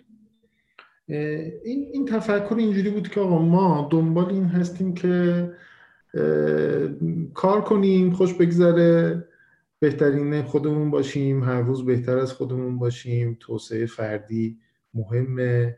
و یک تفکری بود که مطمئن بودیم تقریبا که بیزینس اندازه ظرفیت مدیرانش رشد می‌کنه. یعنی هرچی من ظرف توسعه فردی خودم رو انجام بدم و بیشتر توسعه پیدا کنم ظرفیت های خودم رو بیشتر توسعه بدم می‌تونم مدیر بهتری باشم مجموعه بزرگتر و موفقتری داشته باشم. این تفکر بوده. اون چیزی که بوده یه سری اصولی جاری بوده. یکی از این اصول فضای شنیده, شنیده شدن بوده. یعنی ما فضای گفتگو و شنیده شدن رو خیلی چیز داریم. همیشه میگیم گفت خونسا شنود موثر. یعنی خونسا زخمی نکنیم با حرفامون یکی دیگر رو تنه و کنایه رو. و هی feedback می‌دادیم به هم دیگه. هی feedback می‌دادیم به هم دیگه. من یادم یه روشی چیز شده بود که مثلا شما حرف می‌زدی من می‌گفتم میلاد من اینجوری شنیدم که یه بار دیگه حرف شما رو تکرار می‌کردم که مطمئن بشیم این communication درست بوده و خیلی اصلا اینا تضادها رو پایین می آورد و اینها. بحث بعدی بحث این بوده که ما نگاه انسانگرا به همکارانمون داریم. نه اینکه موفق شدیم شعار بدم که مثلا نه ما همه شاخصه های انسانی رو رعایت کردیم. نه اینجوری نیست. ما هم خیلی جاها اصلا نتونستیم این چیزهایی که بهش اعتقاد داریم رو انجام بدیم. ولی تمام تلاشمون در این فضا بوده که بگیم آقا این, این, این همکاری که کنار من هست این هم مثل من هر, هر طوری که من راحتم اینم باید راحت باشه. مثلا یادم مثلا ما پارکینگ داشتیم اینجوری نبود که پارکینگ مال مدیران باشه. مال همه بچه ها بود. هر کسی لازم داشت استفاده می‌کرد. این مدیر مثلا تو خیابون پشتی دنبال مثلا جا پارک بود و این بعد آروم آروم اینجوری شد که بچه ها می‌گفتن اونایی که زودتر می اومدن دیگه ماشیناشون رو تو پارکینگ نمیذاشتن با اینکه مسقف بود آفتاب نمی‌خورد. تو همین جای پارک اویلیبل پارک می‌کردن تا اونایی که دیرتر میان مثلا جا پارک بتونن داشته باشن. یعنی همچین فضاهای شکل می‌گرفت و کلا میلاد فرهنگ سازمانی به شدت به رفتار نه تفکر که البته رفتار هم از تفکر نشد می‌گیره به رفتار عملی مدیران اون سازمان بستگی داره که البته از تفکرشون سرمنشأ می‌گیره. وقتی عملا یک چیزی اتفاق میفته و فضا فضای فیدبک میشه مستمر میشه ادا در آوردنی نیست بلند مدت میگم طرف میگه آقا ببین من این برام مهمه. آه؟ ولی دو تا چیز رو میگه مهمه ولی تا آخر اون دو تا هم واسطاده. یعنی اگر میگه فلان چیز برام مهمه تا آخر واسطه. اینجوری نیست که ده تا چیز مهم رو به عنوان بیانیه ارزش ها و اینا منتشر بکنه. این فضا وجود داشته باشه. اون چیزی که بخوام جمع بندی بکنم این که ما هیچ چیز دیزاین شده ای نداشتیم. دوست داشتیم بچه هامون به انسان ها معتقدیم. همونطور که خودمون معتقدیم یه کارهای خارق العاده ای می‌تونیم بکنیم معتقدیم که هر کدوم از بچه های ما همکارای ما در علی بابا می‌تونن همون کار خارق العاده رو چیز کنن. و وظیفه ما اینه که بستر اون کار خارق العاده و اون روحیه و اون چیزی که باعث اون کار خارق العاده از طرف اون آدم میشه رو چیز کنیم. به آدما اعتماد کردیم. خیلی خیلی هم ضربه خوردیم. خیلی خیلی هم ضربه خوردیم ولی بیشتر سود کردیم. یه کاری رو دادیم دست یکی گفتیم آقا تو مدیر عامل این کاری. مثلا یه تفکری بود هرم سازمانی معکوس که کف هرم بالاست رأس هرم پایین تره و می‌گفتیم آقا هر کدوم از بچه های ما تو کار خودشون مدیر عاملن.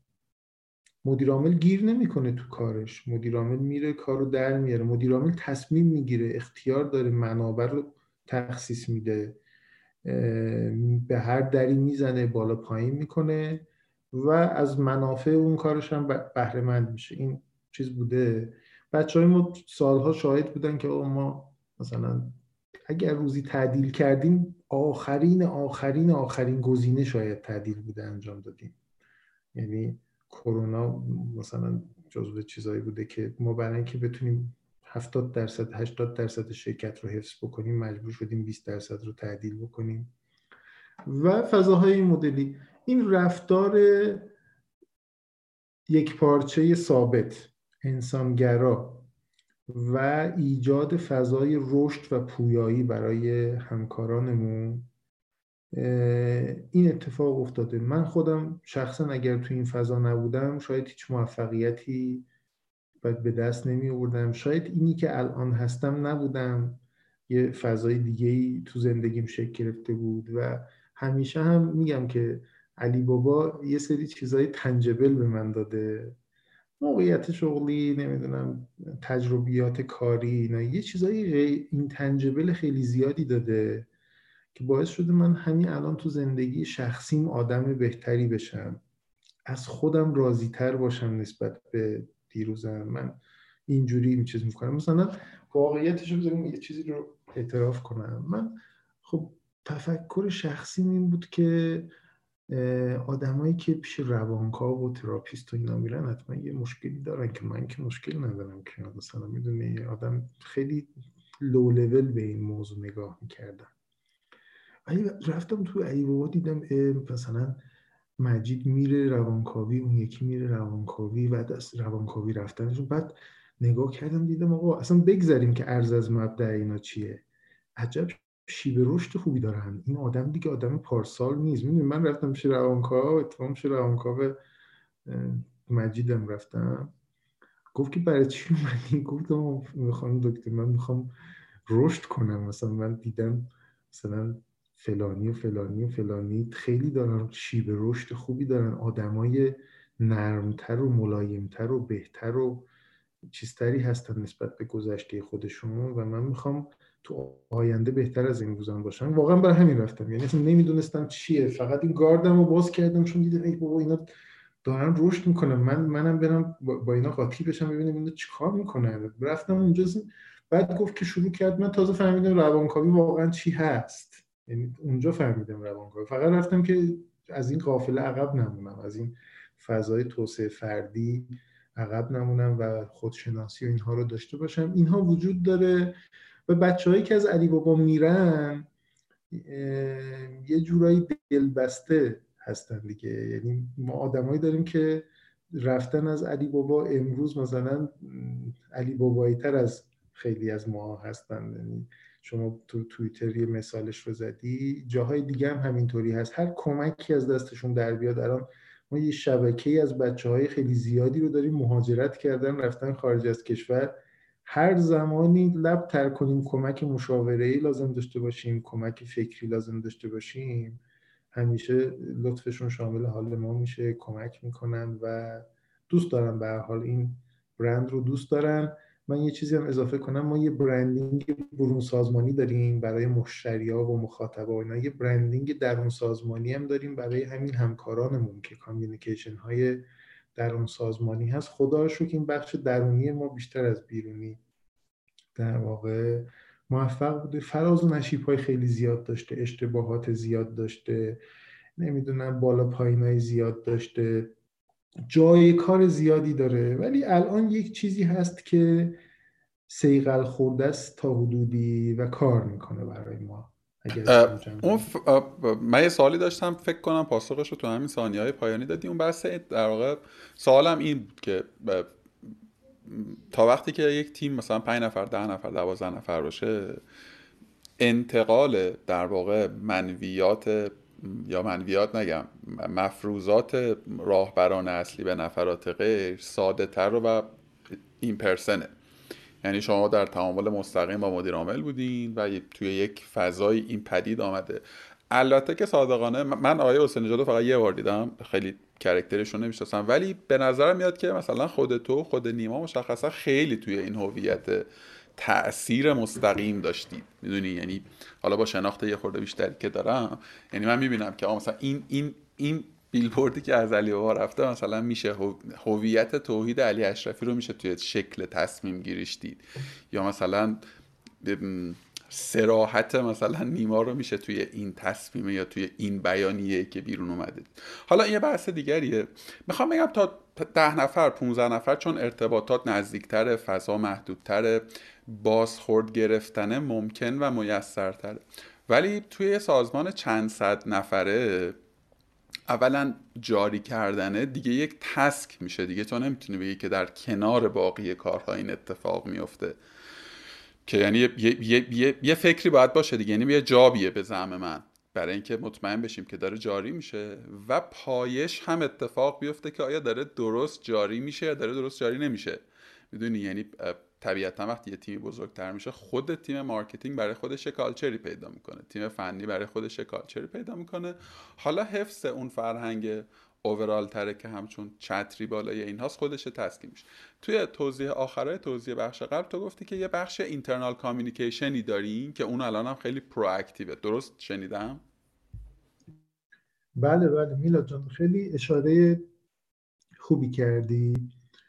ما یک این چالشی که شما گفتی وقتی سازمانمون در یک تایم کوچیکی از 100 نفر به 300 400 نفر رسید ما این چیز رو احساس کردیم. یعنی این گپی که بین حجم بزرگی از آدمایی که با فرهنگ های مختلف وارد علی بابا شدن و یه هسته کوچیکی که مثلا ارتباطات personal و face to face داشتن با هم دیگه و الان این مثلا می‌خوایم به 100 نفر انگار می‌خوان 200 نفر رو هم فرهنگ کنن با خودشون. در حالی که اون قدرت و اون تمرکز قبلی رو هم ندارن همچین چالش هایی رو داشتیم. خیلی در واقع دوران سختی بود. ولی بعد از اینکه تونستیم تا حدودی این چالش ها رو اولا که یک درک و فهمی هم پیدا کردیم که سازمان وقتی بزرگ میشه لازم نیست تو اون فرهنگ سازمانی با اون دیتیلی که مد نظر داشتی توی مثلا چیز کوچیک رو داشته باشی. یعنی یه اصول کلیتری رو باید رعایت کنیم یعنی هر چی سازمان بزرگتر میشه از اون چیز فقط یه اصول کلیتری به لایه های بعدی میره که دیگه این, این سری آدما بر مبنای اون اصول کلی خورده فرهنگ هایی رو ممکنه جاهای مختلف داشته باشن. تو تیم بازاریابی خورده فرهنگی منتها بر مبنای اصولی هماهنگ با فرهنگ سازمانی شکل می‌گیره. این اتفاق افتاد. از یه جایی به بعد هم تیم منابع انسانی ما انصافا خوب تونست یک تشخیص بده که چه چیزی الان فرهنگ هست ارزش های ما چیا هستن و چه, چه نقاط ضعفی داریم چه communicate هایی باید انجام بشه و تونست این connection رو و این جاری سازی رو بتونه انجام بده. همین الان هم ارزیابی که انجام میشه خب کلی نقاط ضعف و چیزهای مختلف وجود داره. ولی این فضا ایجاد شده دیگه. یعنی ببینید به شکل آبشاری وقتی مجید به من فرصت داده من خیلی چیزی رو رو راست بگم. ما اون کارکتر اول علی بابا که با آرایش خیلی غلیظ و اینا اومد رو بیلبورد اون برای بحث تیزر صدا سیما آماده شده بود. و چون ما با همون گرین بردیمش عکاسی اون وضعیت ایجاد شد. هر برند دیگه بود مدیر بازاریابیش رو اخراج می‌کرد و دیگه از اون کارکتر استفاده نمی‌کرد سریع هم یه سری کاره ولی توی علی بابا به من فرصت داده شد اون کاری که من انجام نداده بودم اشتباهی که من تنهایی انجام نداده با یه تیمی انجام اشتباه انجام داده بودیم. ولی به اون تیم فرصت داده شد اون تیم رفت و کار خودش رو درست کرد و از اون کارکتر یه ارزشی خلق کرد که اون ضربه اولیه شاید جبران شد و کلی هم ارزش های دیگه خلق شد. همچین فضایی که نترسید برید جلو اصلا اشتباه کنید. چرا اصلا اشتباه نداریم؟ چرا ما امروز میشینیم مثلا عمل کرده 1400 خودمون رو بررسی می‌کنیم؟ تعداد اشتباهات کمی رو اشاره می‌کنیم. یا مغروریم؟ این کارهایی که کردیم و همه رو فکر می‌کنیم درسته که به نظر اینجوری نباید باشه. یا اصلا یه کارایی رو که یه ذره هم احتمال می‌دادیم اشتباه بشه انجام ندادیم. یه سری فرصت هایی رو از خودمون دریغ کردیم اینها. این فضای این که برو جلو کن نگران نباش من همراهت هستم. از اون بالا به شکل آبشاری مثلا به عنوان یکی از ارزش هایی که مجید به من میده من به مدیر بازاریابی میدم مدیر بازاریابی به چپتر لید میده چپتر لید به تیمش میده. میگه بنویس میریم تست می‌کنیم خوب شد چیز می‌کنیم. ما همین ایده صدای سفر از یک copywriting در فضای social که مورد توجه مخاطب قرار گرفت اومد بالا و تبدیل شد به چیز. اگه قرار بود اونجا ریسک نکنیم همچین کاری رو انجام ندیم این فرصت از کل کسب و کار دریغ می‌شد. بخوام جمع بندی بکنم الان یک فضای communication ی خوبی ایجاد شده. خبرنامه داخلی وجود داره دور همی هایی وجود داره که مدیر عامل میاد صحبت می‌کنه. جشن هایی وجود داره فضای OKR ی وجود داره که آدما در جریان چیز هستن BHAG سازمان objective های سازمان و نقش خودشون رو توی کار دارن می‌بینن. ولی اینها برای اینکه شکل بگیره زخم و خونریزی زیادی انجام شده. می‌دونید؟ ما تو ایران هم واقعیتش سیستم های منابع انسانی پیشرفته ای نداریم. یعنی چه به شکل علمی چه به شکل تجربه ای واقعیت این وجود داره. آدم های خیلی خبره در حوزه منابع انسانی نداریم که مدل هایی داشته باشن جامعه تجربه شده بیارن بذارن رو شرکت ها مثل خیلی جای دیگه که خیلی چیزهای دیگر نداریم منابع انسانیمون هم مخصوصا در حوزه فرهنگ سازمانی و اینها اینجوریه.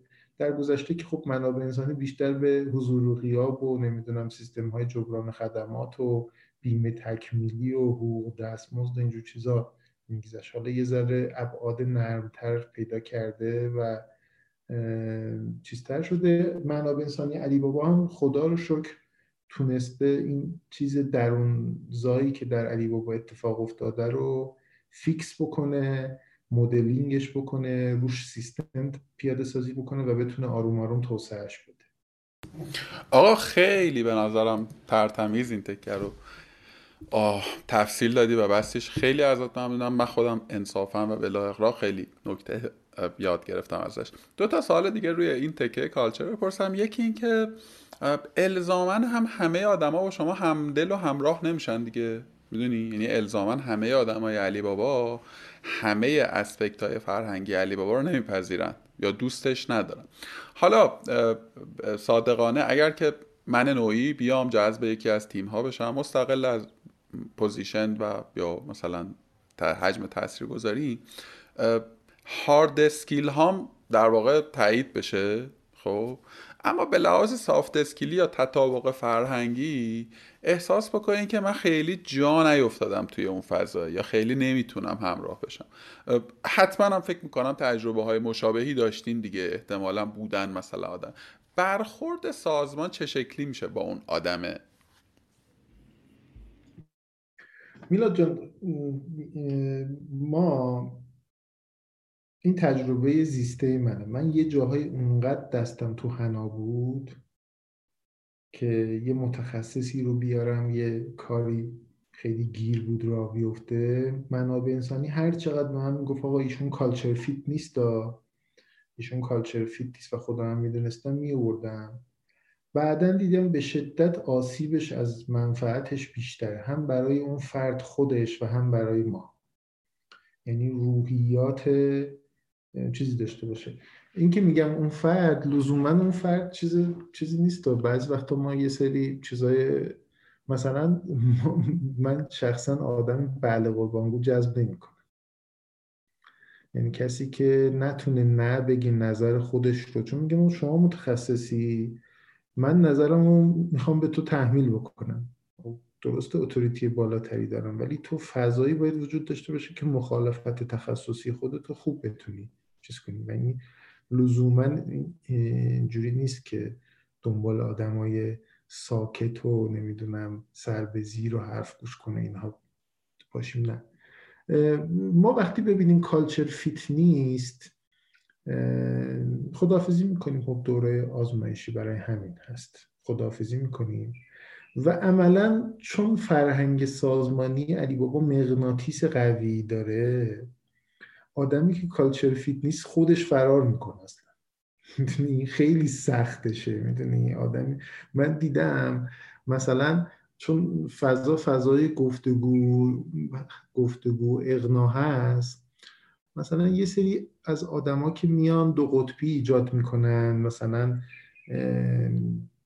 دنبال یه سری یه فضاهای غور زدن و اینا ایجاد می‌کنن چون مورد استقبال قرار نمی‌گیرن اصلا حوصلهشون سر میره میگن آقا اینجا دنبال فضای مثلا حرفای حاشیه‌ای و اینجور چیزا هستن شاید مثلا حوصلهشون تیم بازاریابی سر میره. یا آدمایی که شو آف دارن مثلا. من تیم بازاریابی رو چون اشراف دارم بچه‌ای که شو دارن یکی دو بار شواف می‌کنن دفعه بعدی مواجه میشن با یک سری سوالات خیلی چیز که در واقع خیلی عمیقه و نمی‌تونن جواب ندن فرهنگ سازمانی میگه که فضا فضای گفتگو و چیز نیست. شعر باید بکنیم پنهان کردن نداریم و اینها. عملا سخت میشه براشون ادامه حیات من آدمی داشتم که نیومده وسایلش هم جمع کنه. الان از دوستانمون هست. گفتم این سه تا کتاب رو میز جا انداخت گفت حالا بعدا میام اونا. بده به یکیشو بده به فلانی یکیشو بده به فلانی. و بعدا گفته که من سختم بوده اونجا مثلا با این شرایط. من فضای گفته بود. یه دوره هم یه مشکلی وجود داشت که علی بابا فضای خوبی برای بچه های درونگرا نبود.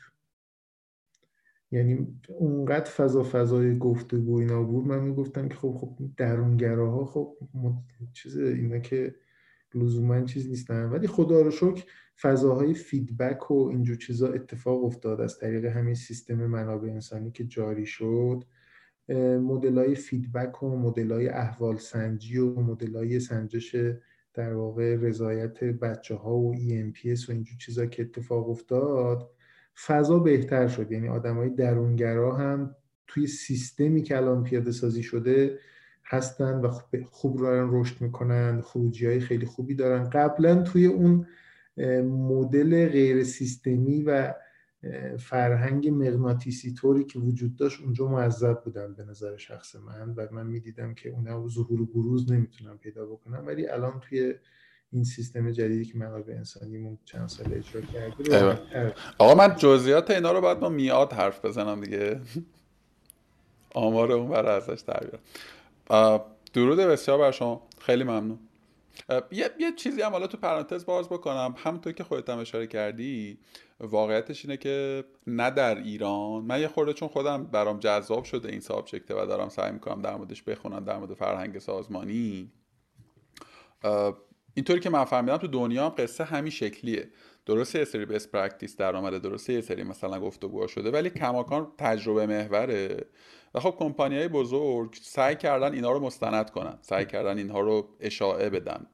اسپاتیفای این کارو کرده مثلا نتفلیکس در واقع مثلا کتاب نوشته No Rules No Rules Rules که در واقع راه پرداختم ترجمهش کرده و چقدر کتاب جذابیه چقدر به نظر من جا برای ایده برداری داره.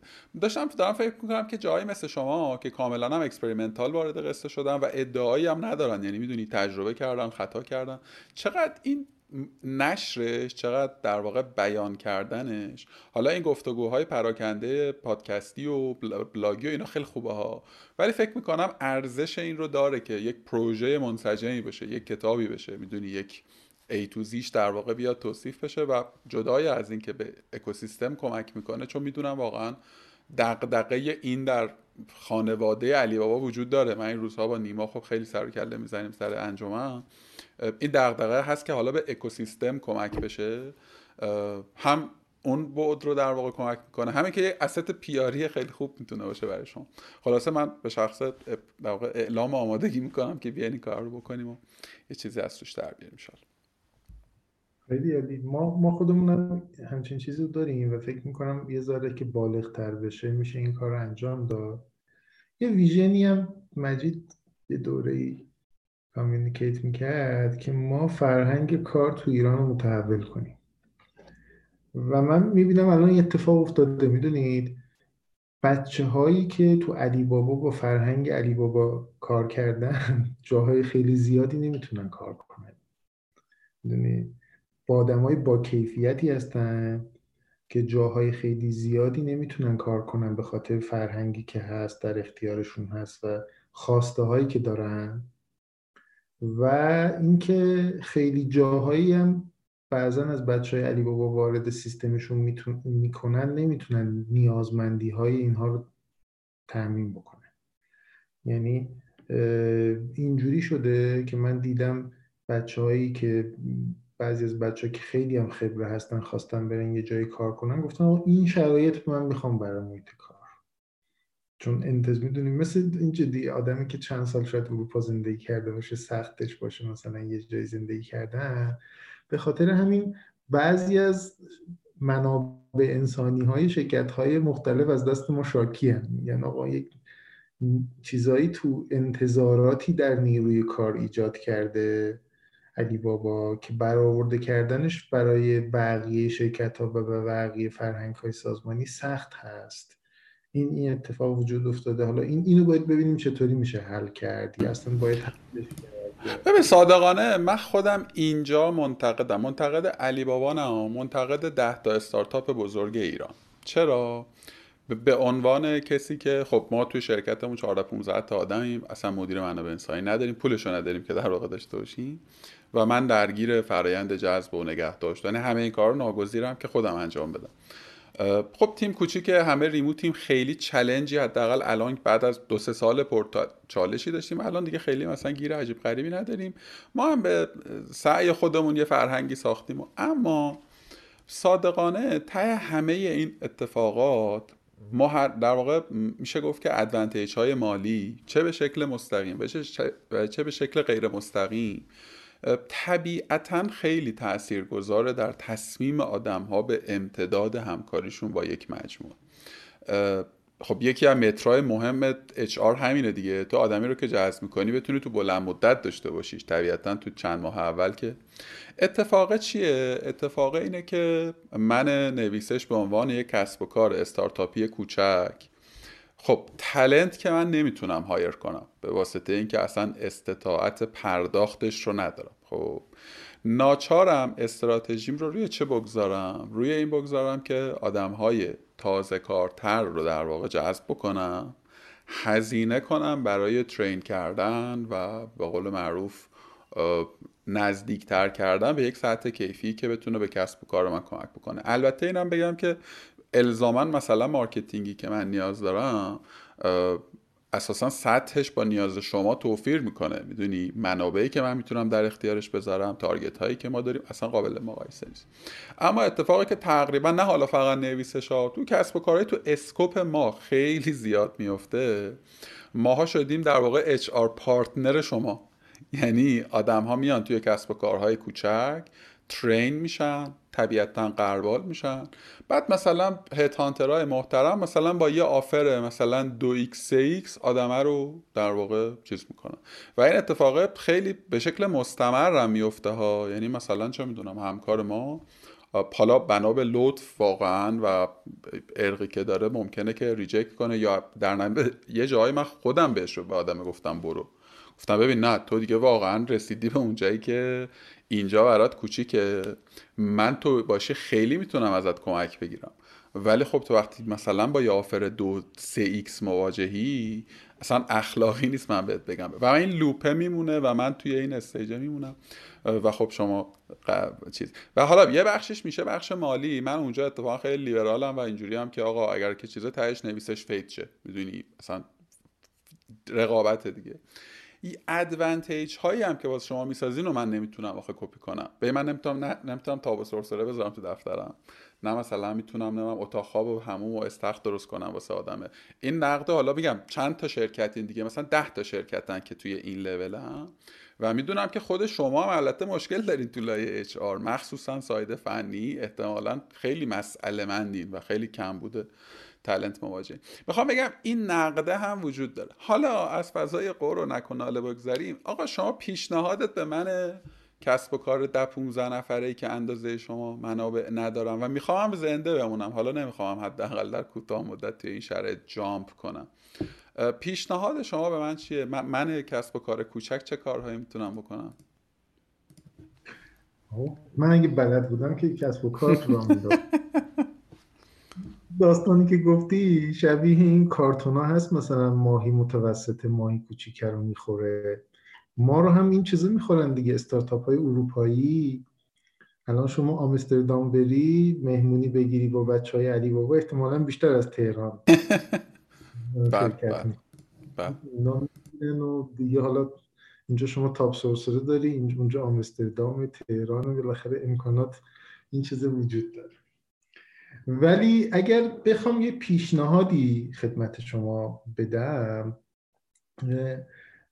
به میلاد جان من فکر می‌کنم کسب و کارهای کوچیک اتفاقا یه سری کارهایی رو می‌تونن بکنن که کسب و کارهای بزرگ نمی‌تونن بکنن.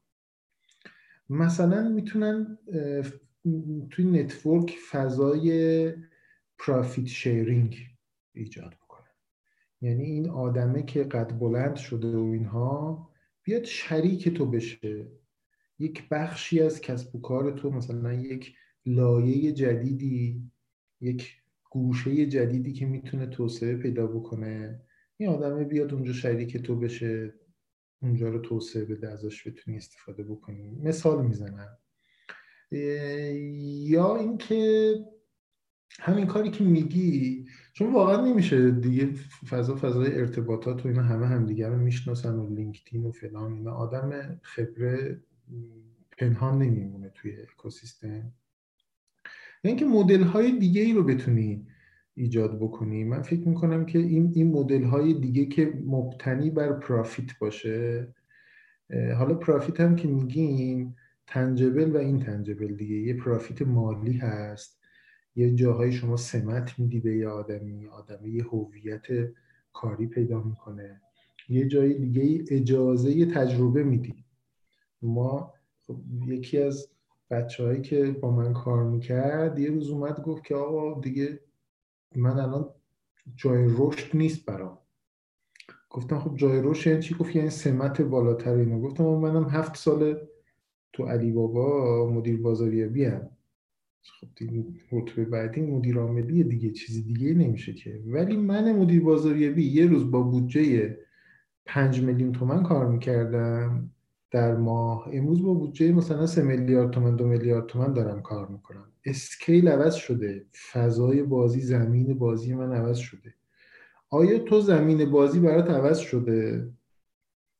گفت آره منم مثلا اینجوری بودم و فلان یعنی من فکر می‌کنم که نهایتا فضایی که تو کسب و کارهای کوچیک وجود داره یکی کشف تلنت هاست که شما می‌تونی یک تلنتی رو کشف کنی و تا اون تلنت آموزش های کامل می‌بینه فضای آمادگی ورود به کسب و کارهای بزرگ رو داره شما یه گین خیلی خوبی رو ازش ببری. یه سری پیشنهادهای توسعه شراکت گونه بتونی تو کسب و کارت داشته باشی. یه گوشه رو بیاد اون توسعه بده یه بخشش هم بخاطر ما که نمی‌رسیم اون گوشه رو توسعه بدیم. حوصله‌اش هم شاید نداشته باشیم امکاناتش هم اگر تونست توسعه بده نوش جونش بخشش مال خودش بخشش مال این در واقع کسب و کار شما. اینجوری به عقل ناقص من در یک تفکر سری می‌رسه. نفرمه دستت هم درد نکنه. مرسی. تقریبا هم, همین کارا رو داری می‌کنی ولی باز میگم موقت temporary ه به نظر. توحید علی اشرفی الان توی در واقع به عنوان راهبر marketing گروه کسب و کارهای علی بابا حدس من اینه که دیگه خیلی احتمالا درگیر function ها نیست. درگیر این که مثلا کجا فلان کمپین رو بریم بنر قرمز باشه یا صورتی و اینا نیست. خب تو لایه تیم ها و هر کسب و کاری داره پیش میره. حدس هم اینه که احتمالا بیشتر جنس کار تو جنس مشاوره و coaching و mentorship با CMO و مدیران marketing در واقع حالا شرکت های تابعه حدس هم اینه. اگر اشتباه می‌کنم لطفا بگو و اگه ممکنه یه خورده بگو که اصلا day by day task ای تو چیه؟ و سوال دوم که از این اولیه مهمتره برای خودم خیلی هم کمک رسانه اینه که مدل بروز نگه داشتن سواد و hard skill های توحید علی اشرفی چه شکلیه؟ مثلا کتاب می‌خونه دوره شرکت می‌کنه پادکست گوش می‌کنه روتینی داره برای self learning چون اینطوری که من لابلای صحبتات فهمیدم اینه که به جز حالا اون آغاز career که یک دو تا course مثلا مقدماتی در مثلا MBA رو دیدی دیگه بعدش مثلا چه میگن؟ مثلا course مثلا معناداری نبوده و بیشتر به self learning در واقع. متوسل شدی. اگر که این رو هم به ما بگی که چه می‌کنی خیلی اتفاق درستی. خیلی ممنونم. بله این در واقع مدلی که گفتی همین الان جاری و ساری هست. من دیگه خیلی در فضای عملیات به شکل ریزش نیستم. بیشتر در فضای استراتژی و بحث‌های زیرساختی و در واقع کنترل KSFA توی کسب و کارها تو حوزه بازاریابی کار می‌کنم. جایی از اون کمک بخوان وارد دیتیل هم ممکنه بشم. من الان حدودا 70 درصد از تایمم توی گروه علی بابا میگذره و 30 درصد از توافقی که دارم توی به کسب و کارهای دیگه مشاوره میدم. بیشتر دوستان آشنایان هستن. چهار پنج تا کسب و کار هستن که مشاوره marketing و برندسازی بهشون میدم. و روتین روزانم اینه که دو تا یکی دو تا جلسه با بچه های علی بابا دارم. بعضا ممکنه بگین آقا یکی رو می‌خوایم جذب کنیم برای این چیز. شما هم میای ببینی مثلا نظرتو بگی. در خدمتشون هستم. بعض وقتا یه چکش کاری می‌خوام بکنن یه چیزی رو. بعضا تو brainstorming ها ممکنه دعوتم بکنن. فضا اینجوریه. بیشتر در حوزه هولدینگ هستم. بعض وقتا علی بابا می‌خواد وارد یه کسب و کار جدیدی بشه از من می‌خوان که از نظر بازار و اینا بررسیشون بکنم این کار رو انجام میدم و تو کسب و کارهای دیگه هم خب که دوستانم هستن اغلب کارهای مشاوری انجام این روتین روزانه من هست. بحث توسعه تخصصی که در واقع شما فرمودید بله من یه دوره خب MBA marketing گذروندم.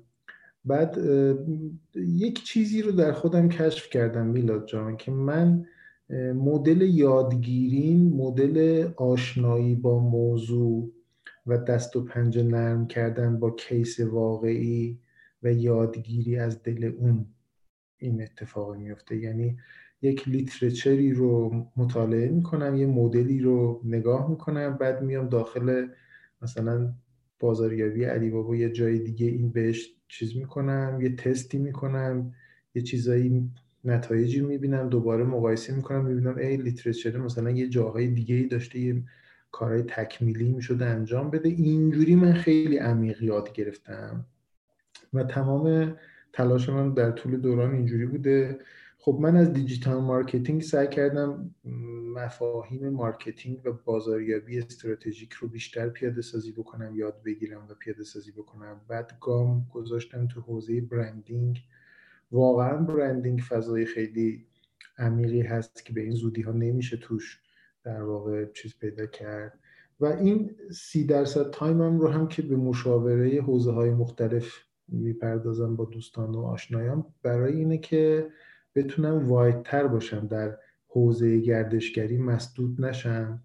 جالبه که خیلی تجربیات ما می‌تونه از این حوزه بره در جاهای دیگه ترجمه بشه و اونا یه کارهای باحالی بکنن و خیلی کارهای باحالی که اونا انجام میدن می‌تونه بیاد و ترجمه بشه و پیش ما در واقع تبدیل به یه سری اقدامات بشه. این باعث میشه که یه دید بازتری رو به موضوع پیدا بکنم و با سرویس های مختلف کالاهای مختلف کسب و کارهای مختلف لول های مختلف کسب و کاری. یعنی اینجوری نیست که ما همش با علی بابایی که branding می‌کنه کار کنم من با یه جای کار می‌کنم که بودجه marketing ش خیلی مختصره و باید با همون بودجه مختصر بتونه یه سری کارهایی رو انجام بده. با جای دیگه کار می‌کنم که کارش خدمات نیست کالایی رو میفروشه و باید بتونه. و اینها برای من یک فضای فکری متنوعتر و یک فضای یادگیری گسترده تری رو ایجاد می‌کنه. کتاب و اینجور چیزا هم که تلاش می‌کنم بخونم یه ذره تنبل شدم بیشتر از این ویدیوها و کارگاه و اینا می‌بینم. ولی عمیقترین چیزهایی که یاد گرفتم از کتابیه که خوندم و فرداش رفتم تو علی بابا یه جای دیگه تستش کردم و feedback گرفتم. دوباره یه بار دیگه شده بعضا بعضی چیزها رو خوندم. چون دیدم که نتونستم پیاده سازیش بکنم. اینجوری برای من یادگیری بهتری ایجاد شده. خب خیلی ممنونم. خیلی ممنونم ازت. ما یک حجم زیادی مدیر marketing داریم که دارن کار می‌کنن. معمولا هم function ها برابره. یعنی معمولا یه سری function دیگه content digital offline مثلا. و, و یه کوچولو البته در موردش حرف زدیم ما تو فضای رقبای شما حالا صنعت شما تقریبا هم همه دارن یه کارایی رو می‌کنن. فقط شدته و حجم توفیر داره حداقل به عنوان باز مشاهدهگر. و گفتم علی بابا به نظر یه خورده جنس activity هاش هم متفاوته. مثلا مسابقه مثلا سفرنامه نویسی کتاب مثلا. حالا بیشتر از جنس content فکر کنم از زیر سبیل یوسف میگذره. ولی این روی کرده حتی در مثلا متن بیلبوردهای شما به نظر من هست در شکل تصویر سازی و, و حالا همه ساحات دیگر حداقل چیزی که من بیرون می‌بینم. حالا به نظرم می‌رسه که یک سطح دیگری ما از مدیریت بازاریابی رو به نظر داریم توی علی بود می‌بینیم یا داره اتفاق میفته حالا با این مقدمه به نظر و تجربه تو هم به عنوان کسی که خودت سالیانی CMO بودی و مدیر و راهبر marketing یک کسب و کار بودی تماما و متمرکز و به عنوان کسی که الان با چند مدیر marketing دیگر در ارتباطی یعنی هم توی خود خانواده علی بابا هم بیرون از او به فراخور تجربت فکر می‌کنی good to great در واقع marketing manager رو چی تعریف می‌کنه؟ یعنی یه مدیر marketing خوبی که داره کارهای استاندارد رو انجام میده. در واقع چه چیزهایی کم داره از اون مدیر marketing که می‌تونه صاحب اثر باشه مؤلف باشه حضور و تاثیر معنادار داشته باشه. بله. من به این سوال هم یه جورایی در واقع فکر کردم توی این مدت و اون چیزی که من فکر می‌کنم از خوب به عالی رو ایجاد می‌کنه مدل تفکر استراتژیک مدیر بازاریابی. تفکر استراتژیک یعنی نگفتن برای به خیلی از چیزهایی که به ظاهر هم خوب می‌رسن و قطعا هم خوب هستن تا برای یک چیزهایی که خوب درست هستن منابع بیشتر و تمرکز بیشتری اختصاص داده بشه. یعنی من اینجوری می‌بینم که اگر ما بتونیم در مدل بازاریابی استراتژیک مخاطب هدفمون رو جدا کنیم سگمنتش از بقیه. و رو اون تمرکز بکنیم نتیجه بهتری می‌گیریم. اینجوری که وقتی میگیم آقا ما مثلا سگمنت تارگتمون اینا فکر می‌کنن مثلا اگه بقیه بیام از ما خرید می‌کنن میگیم نه شما نخرید شما سگمنت تارگت ما نه به اونا بیان خرید کنن نه نمیگیم. ولی همه چیزمون رو پیاممون رو خلاقمون رو ارزم به خدمتتون برنامه هامون رو رسانه هامون رو متمرکز بر این مخاطب هدف انتخاب شده روی این سگمنت انتخاب شده می‌کنیم. مثل باغبانی که درختش رو دوست داره ولی سه تا شاخه رو قطع می‌کنه حرس می‌کنه که اون دوتا شاخه که میمونن در واقع قویتر رشد کنن منابع بیشتری بهشون برسه و در مجموع اون درخت بار بیشتری رو بده. یعنی من مدل در واقع یک باز... مدیر بازاریابی خوب رو اینجوری می‌بینم که یه تفکر استراتژیک داشته باشه یه سری هر کاری رو نکنه. اصلا کسی که هر کاری رو انجام میده به نظر من منابع رو رقیق می‌کنه و هیچ کاری هم پررنگ نمی‌تونه انجام بده. تو بازاریابی استمرار و خوب انجام دادن کارا مهمه. و بحث بعدی هم اینه که بتونه زیرساخت برای آیندهش ایجاد بکنه. این شما خودتون مدیر بازاریابی بودی کاملا فکر می‌کنم صحبت من درک می‌کنی. امروز اگر شما به یک ابزاری لازم داری در حوزه بازاریابی. فرض کنید امروز مثلا برای یک کسب و کاری ده میلیارد بودجه میاد و امکان حضور محیطی براش فراهم میشه. اگر زیر ساخت های هویت برند و استراتژی برندش آماده نباشه اون ده میلیارد تومنه با یه اثر بخشی پایینی خرج میشه. نتایج ضعیفی داره و دیگه اون سورس مالی ده میلیارد بعدی رو شارژ نمی‌کنه. اگرم شارژ کنه میگه این آدم نه یه آدم دیگه بیار. ولی اگر زیر ساختش رو فقط احتمالش رو شنیده باشه که یه پولی ممکنه بیاد مثلا ما بخوایم کار محیطی بکنیم. اگر زیر ساخت هویت برند استراتژی برند و استراتژی تبلیغاتی و خلاقش رو ساخته باشه چند بار تمرین کرده باشه. فرض کن مثلا فردا اکران داریم در حالی که اکران نداریم. براش کار آماده کرده باشیم اون روزی که این فرصت فراهم میشه با یه کار مناسب یه اثر خوب خلق می‌کنه و این توی سینرژی مثبتی میفته دوباره بودجه بعدی میاد بودجه بعدی میاد بودجه بعدی میاد. یک اتفاقی که میفته اینه که مدیران کسب و کارها نتایج کوتاه مدت می‌خوان. نتایج کوتاه مدتی که می‌خوان مدیران بازاریابی رو میندازه توی کارهای زود بازده و همین چرخه ادامه پیدا می‌کنه. یه دفعه مدیران کسب و کار به خودشون میان می‌بینن که یه چیزای زیرساختی رو می‌خوان. میگن به مدیر بازاریابی میگن که خب, خب اینا چی؟ مدیر بازاریابی آماده نکرده. دو روزه هم که نمیشه یه چیزای زیرساختی رو آماده کرد. و میذارنش کنار یکی دیگه. یعنی مدیران عامل کسب و کارها خواسته یا ناخواسته مدیران بازاریابی رو به سمت انتخاب 100 تومن امروز از هزار بین 100 تومن امروز و هزار تومن فردا می‌برن؟ یه دفعه میگه خب چرا پس ما پس انداز نداریم؟ یا همچی 100 تومن امروز رو گرفتیم و خوردیم و اینا دیگه. الان دیگه چیزی نداریم استفاده کنیم. من فکر می‌کنم یه مدیر بازاریابی عالی میاد بخشی از ظرفیت خودش رو حتی شده 15 20 درصد به ایجاد زیرساخت هایی چیز می‌کنه. چون می‌دونیم ما هم میگن آقا این خوب نیست میره. ولی واقعیت اینه که قضاوت شیش ماه بعد چیز می‌کنه. میگن آقا مثلا این آقای ایکس خانم ایکس این چیزها رو ساخته بود واقعا به دردمون خورد. من شده reference check کنم با از یکی رو از یه نفری. بگه آقا اون موقع فکر می‌کردم کارش خوب نیست. ولی دو سه نفر دیگه اووردم بعد دیدم این چیزهایی که این برای ما ساخته بوده. بعدا چقدر به کارمون اومد. الان میگم آقا این خوبه. بعدا هم ازش دعوت کردم مثلا دیگه نیومد از ما دلخور شده بود اینا. پس اینجوری می‌بینم که یه ذره زیر ساخت سازی و کارای این مدلی جزو بایدهای کار عالی هست که بعدا هم به کار خودمون بیاد. به کار خودمون هم نیاد دیده میشه به حال. راه دوری نمیره.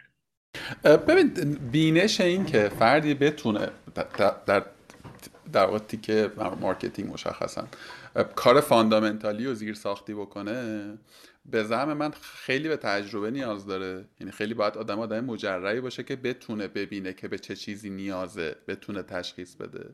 و تا حد زیادی هم به نظرم hard skill هم مهمه اتفاقا اینجا. شاید به عنوان leader marketing یک تیم marketing شاید آدم خودش دیگه لازم نباشه که function ها رو بدونه با جزئیات.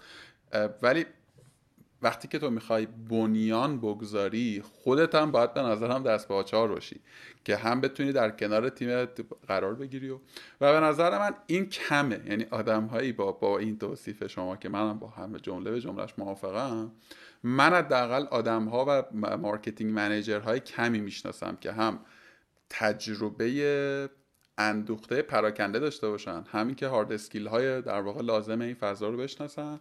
یعنی منظور از hard skill هم knowledge base marketing هم اینکه tools رو بشناسه ابزار رو بشناسه. اصلا رسانه رو بشناسه. می‌دونی؟ concept رس... شناخت concept رسانه تو فضای marketing نظر من یکی از کمیاب ترین چیزهاییه که بین بچه های مارکتینگیه می‌دونی؟ نگاه به رسانه نگاه اشتباه. خلاصه که این شکلی. چقدر موافقی با انقلتای من کامل موافقم. میلاد یک فضای منمهای خیلی بزرگی تو این کسب و کار ما هست تو این شغل ما هست که این منم ها یه خروجیش میشه که هر منمی به یه کارگاه مارکتینگی ختم شد که دیگه تنز شده بود دیگه. خب می‌گفتن تعداد مدرسان و اینا زیاد شده و فلان اینا. ببین اگر این منم ها یه ذره کم بشه ما همه چیز رو همگان دانند. چرا فضای استفاده از مشاور رو چیز نمی کنیم من یکی از موفقیت هم استفاده از تنوع مشاوران بالا بود همین الان داشتم مشاور دارم. من که نمی‌دونم به چی نیاز دارم. اصلا از زاویه دید خودم ممکنه یه چیزی درست باشه. خیلی نتایج کریتیکالی داشتم که می‌خواستم بین دو گزینه گزینه یک رو انتخاب کنم. به چند تا مشاور که مراجعه کردم گزینه دو رو بیشتر توصیه کردم و بیشتر که بررسی کردم گزینه دو رو اجرا کردم و تحولی ایجاد شده. یعنی استفاده از فضای مشاورها این چراغ راهشون رو میارن میندازن جلوی پای ما. و لازم هم نیست از فضای ای کامرس ها مثلا مشاوره بگیری. تو فضای برندینگ می‌تونی از یه جای دیگه مشاور داشته باشی از یه جای دیگه مشاور داشته باشی و این چیز می‌کنه آدم رو آینه بغل میده یه شناخت میده چرا قوه جلوش میندازه. آقا درست میگی دقیقا. و یه وقتایی واقعیتش ده که ممکنه مشاورم حرف خیلی ویژه و پیچیده ای نزنه ها ولی یه چیزی هست که جلوی چشمته و انقدر چون وضوح پیدا می‌کنه که تو اون خطای نزدیک بینیه. و اینم کاملا درست میگه خلاصه من چیزی که در سر و کله زدن با مدیران marketing مختلف تو کسب و کارهای مختلف بهش رسیدم. حداقل توی یکی دو سه سال اخیر. حالا نمی‌دونم اسم و تعبیرش رو بذارم به قول تو منم منم کردن یا بیشتر درگیر ابزار شدن. می‌دونی؟ بله. درگیر آفرین. آفرین. آره. و فکر می‌کنم و می‌دونی فکر می‌کنم که خب اگر قراره که ما به صرف می‌دونی یه, یه, یه, یه چیزی جا را افتاد. به اسم مثلا دیتا دریون بودن. هر کاری رو باید براش که خب خیلی هم مهم و جذاب و بعد این شده دیگه چی بهش میگن؟ یه چیزی دست در واقع یه سری از دوستان ما که آقا همه چیز دیتا دریون و بلا بلا بلا ولی من احساس می‌کنم که خب اوکی اونو که تو اصلا می‌تونی آتسورس کنی به یه آژانس که APIش هم بهش بدی و دیگه اصلا تیم و خدمه هم نمی‌خواد. اون تینگه اون اتفاقات ویژه اون یه, کار... یه کاری کردن که بقیه دارن نمیکننش اون که تو بشینی روی حتی میکرو کمپین هات یک چیزی اضافه بکنی که اون بشه محل تمایز و تفاوت. اون چیزیه که به نظر من حداقل تو market این روزهای در واقع تبلیغات و marketing رو من خیلی کم می‌بینم. تا دلت بخواد کمپین مشابهه یعنی بعد هی هم یه چیزی یعنی یه بار خدا نکنه یکی از شما دونه درشتا یه کاری بکنید که یه خورده جذاب و بانمک بشه دیگه سیلش راه میفته یعنی همه در واقع اون کار رو تکرار و تکثیر می‌کنن و این بره دیگه. این بده و به نظر من جای اصلاح داره. حالا میشه خیلی تحلیلی و نگاه کرد که اصلا چرا این گونه است؟ به زعم من قحط‌الرجال داریم. یعنی کمن واقعا آدمایی که می‌دونی یه بخش زی... به زعم من دوباره باش من دارم پرحرفی می‌کنم. یه بخش زیادی از در واقع این در واقع حوزه marketing به نظر من شهود می‌خواد. حضور داشتن در جریان های مختلف و دیدن همین experience کردن است همین تجربه کردن است که خب کمن دیگه. بازاریابی مثل قالی کرمونه دیگه. هر چی بیشتر پا بخوره ارزشش بیشتر میشه. ولی متاسفانه شما نگاه بکنید می‌بینید مدیر بازاریابی در همه جای دنیا CMO ها HBR یه چیزی منتشر کرده بود. کمترین ماندگاری رو دارن. یعنی نیمه عمر ماندگاری اینها. مثل این اورانیوم میان و یه جرقه می‌زنن و میرن. و خب این یه نویدی به ما میده. من به خیلی از افرادی که ایده دارن می‌خوان یک کسب و کاری رو راه بندازن میگم co-founder marketing ی بگیر. اگر می‌تونی همونطور که co-founder فنی می‌گیری که بیاد خیالت از حوزه نرم افزار و برنامه نویسی و اپلیکیشن راحت باشه co-founder marketing ی و business ی هم بگیری خیلی کمک می‌کنه و چون خودش کوفاندر دلسوزی داره میمونه منابع رو مناسب مصرف می‌کنه. خیلی عالیه دست شما در نکنه. منم با شما کامل ارادت بسیار. توی جان خیلی ممنونم. به نظرم خیلی گفتگوی جذابی شد. یه خورده پراکنده شد. کلا کارگاه هیچ وقت نظم و روال قاعده خاصی نداشت. خیلی ممنون که وقت گذاشتی. می‌دونم که جلسه بعدیت هم شروع شده.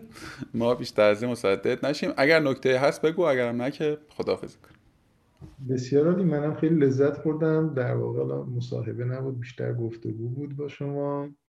امیدوارم که کارگاه های بعدی خیلی در واقع صحبت های عمیقتری انجام بشه.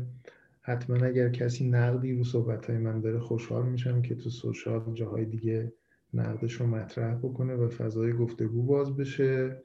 یا در واقع همین زیل محتواهای این پادکست و این ویدیوکست که منتشر میشه فضای گفتگو ایجاد بشه. من خوشحال میشم و اگرم بتونم حتما مشارکت می‌کنم. ارادتمندم. خوب باشی. خسته نباشی. خدا نگهدار.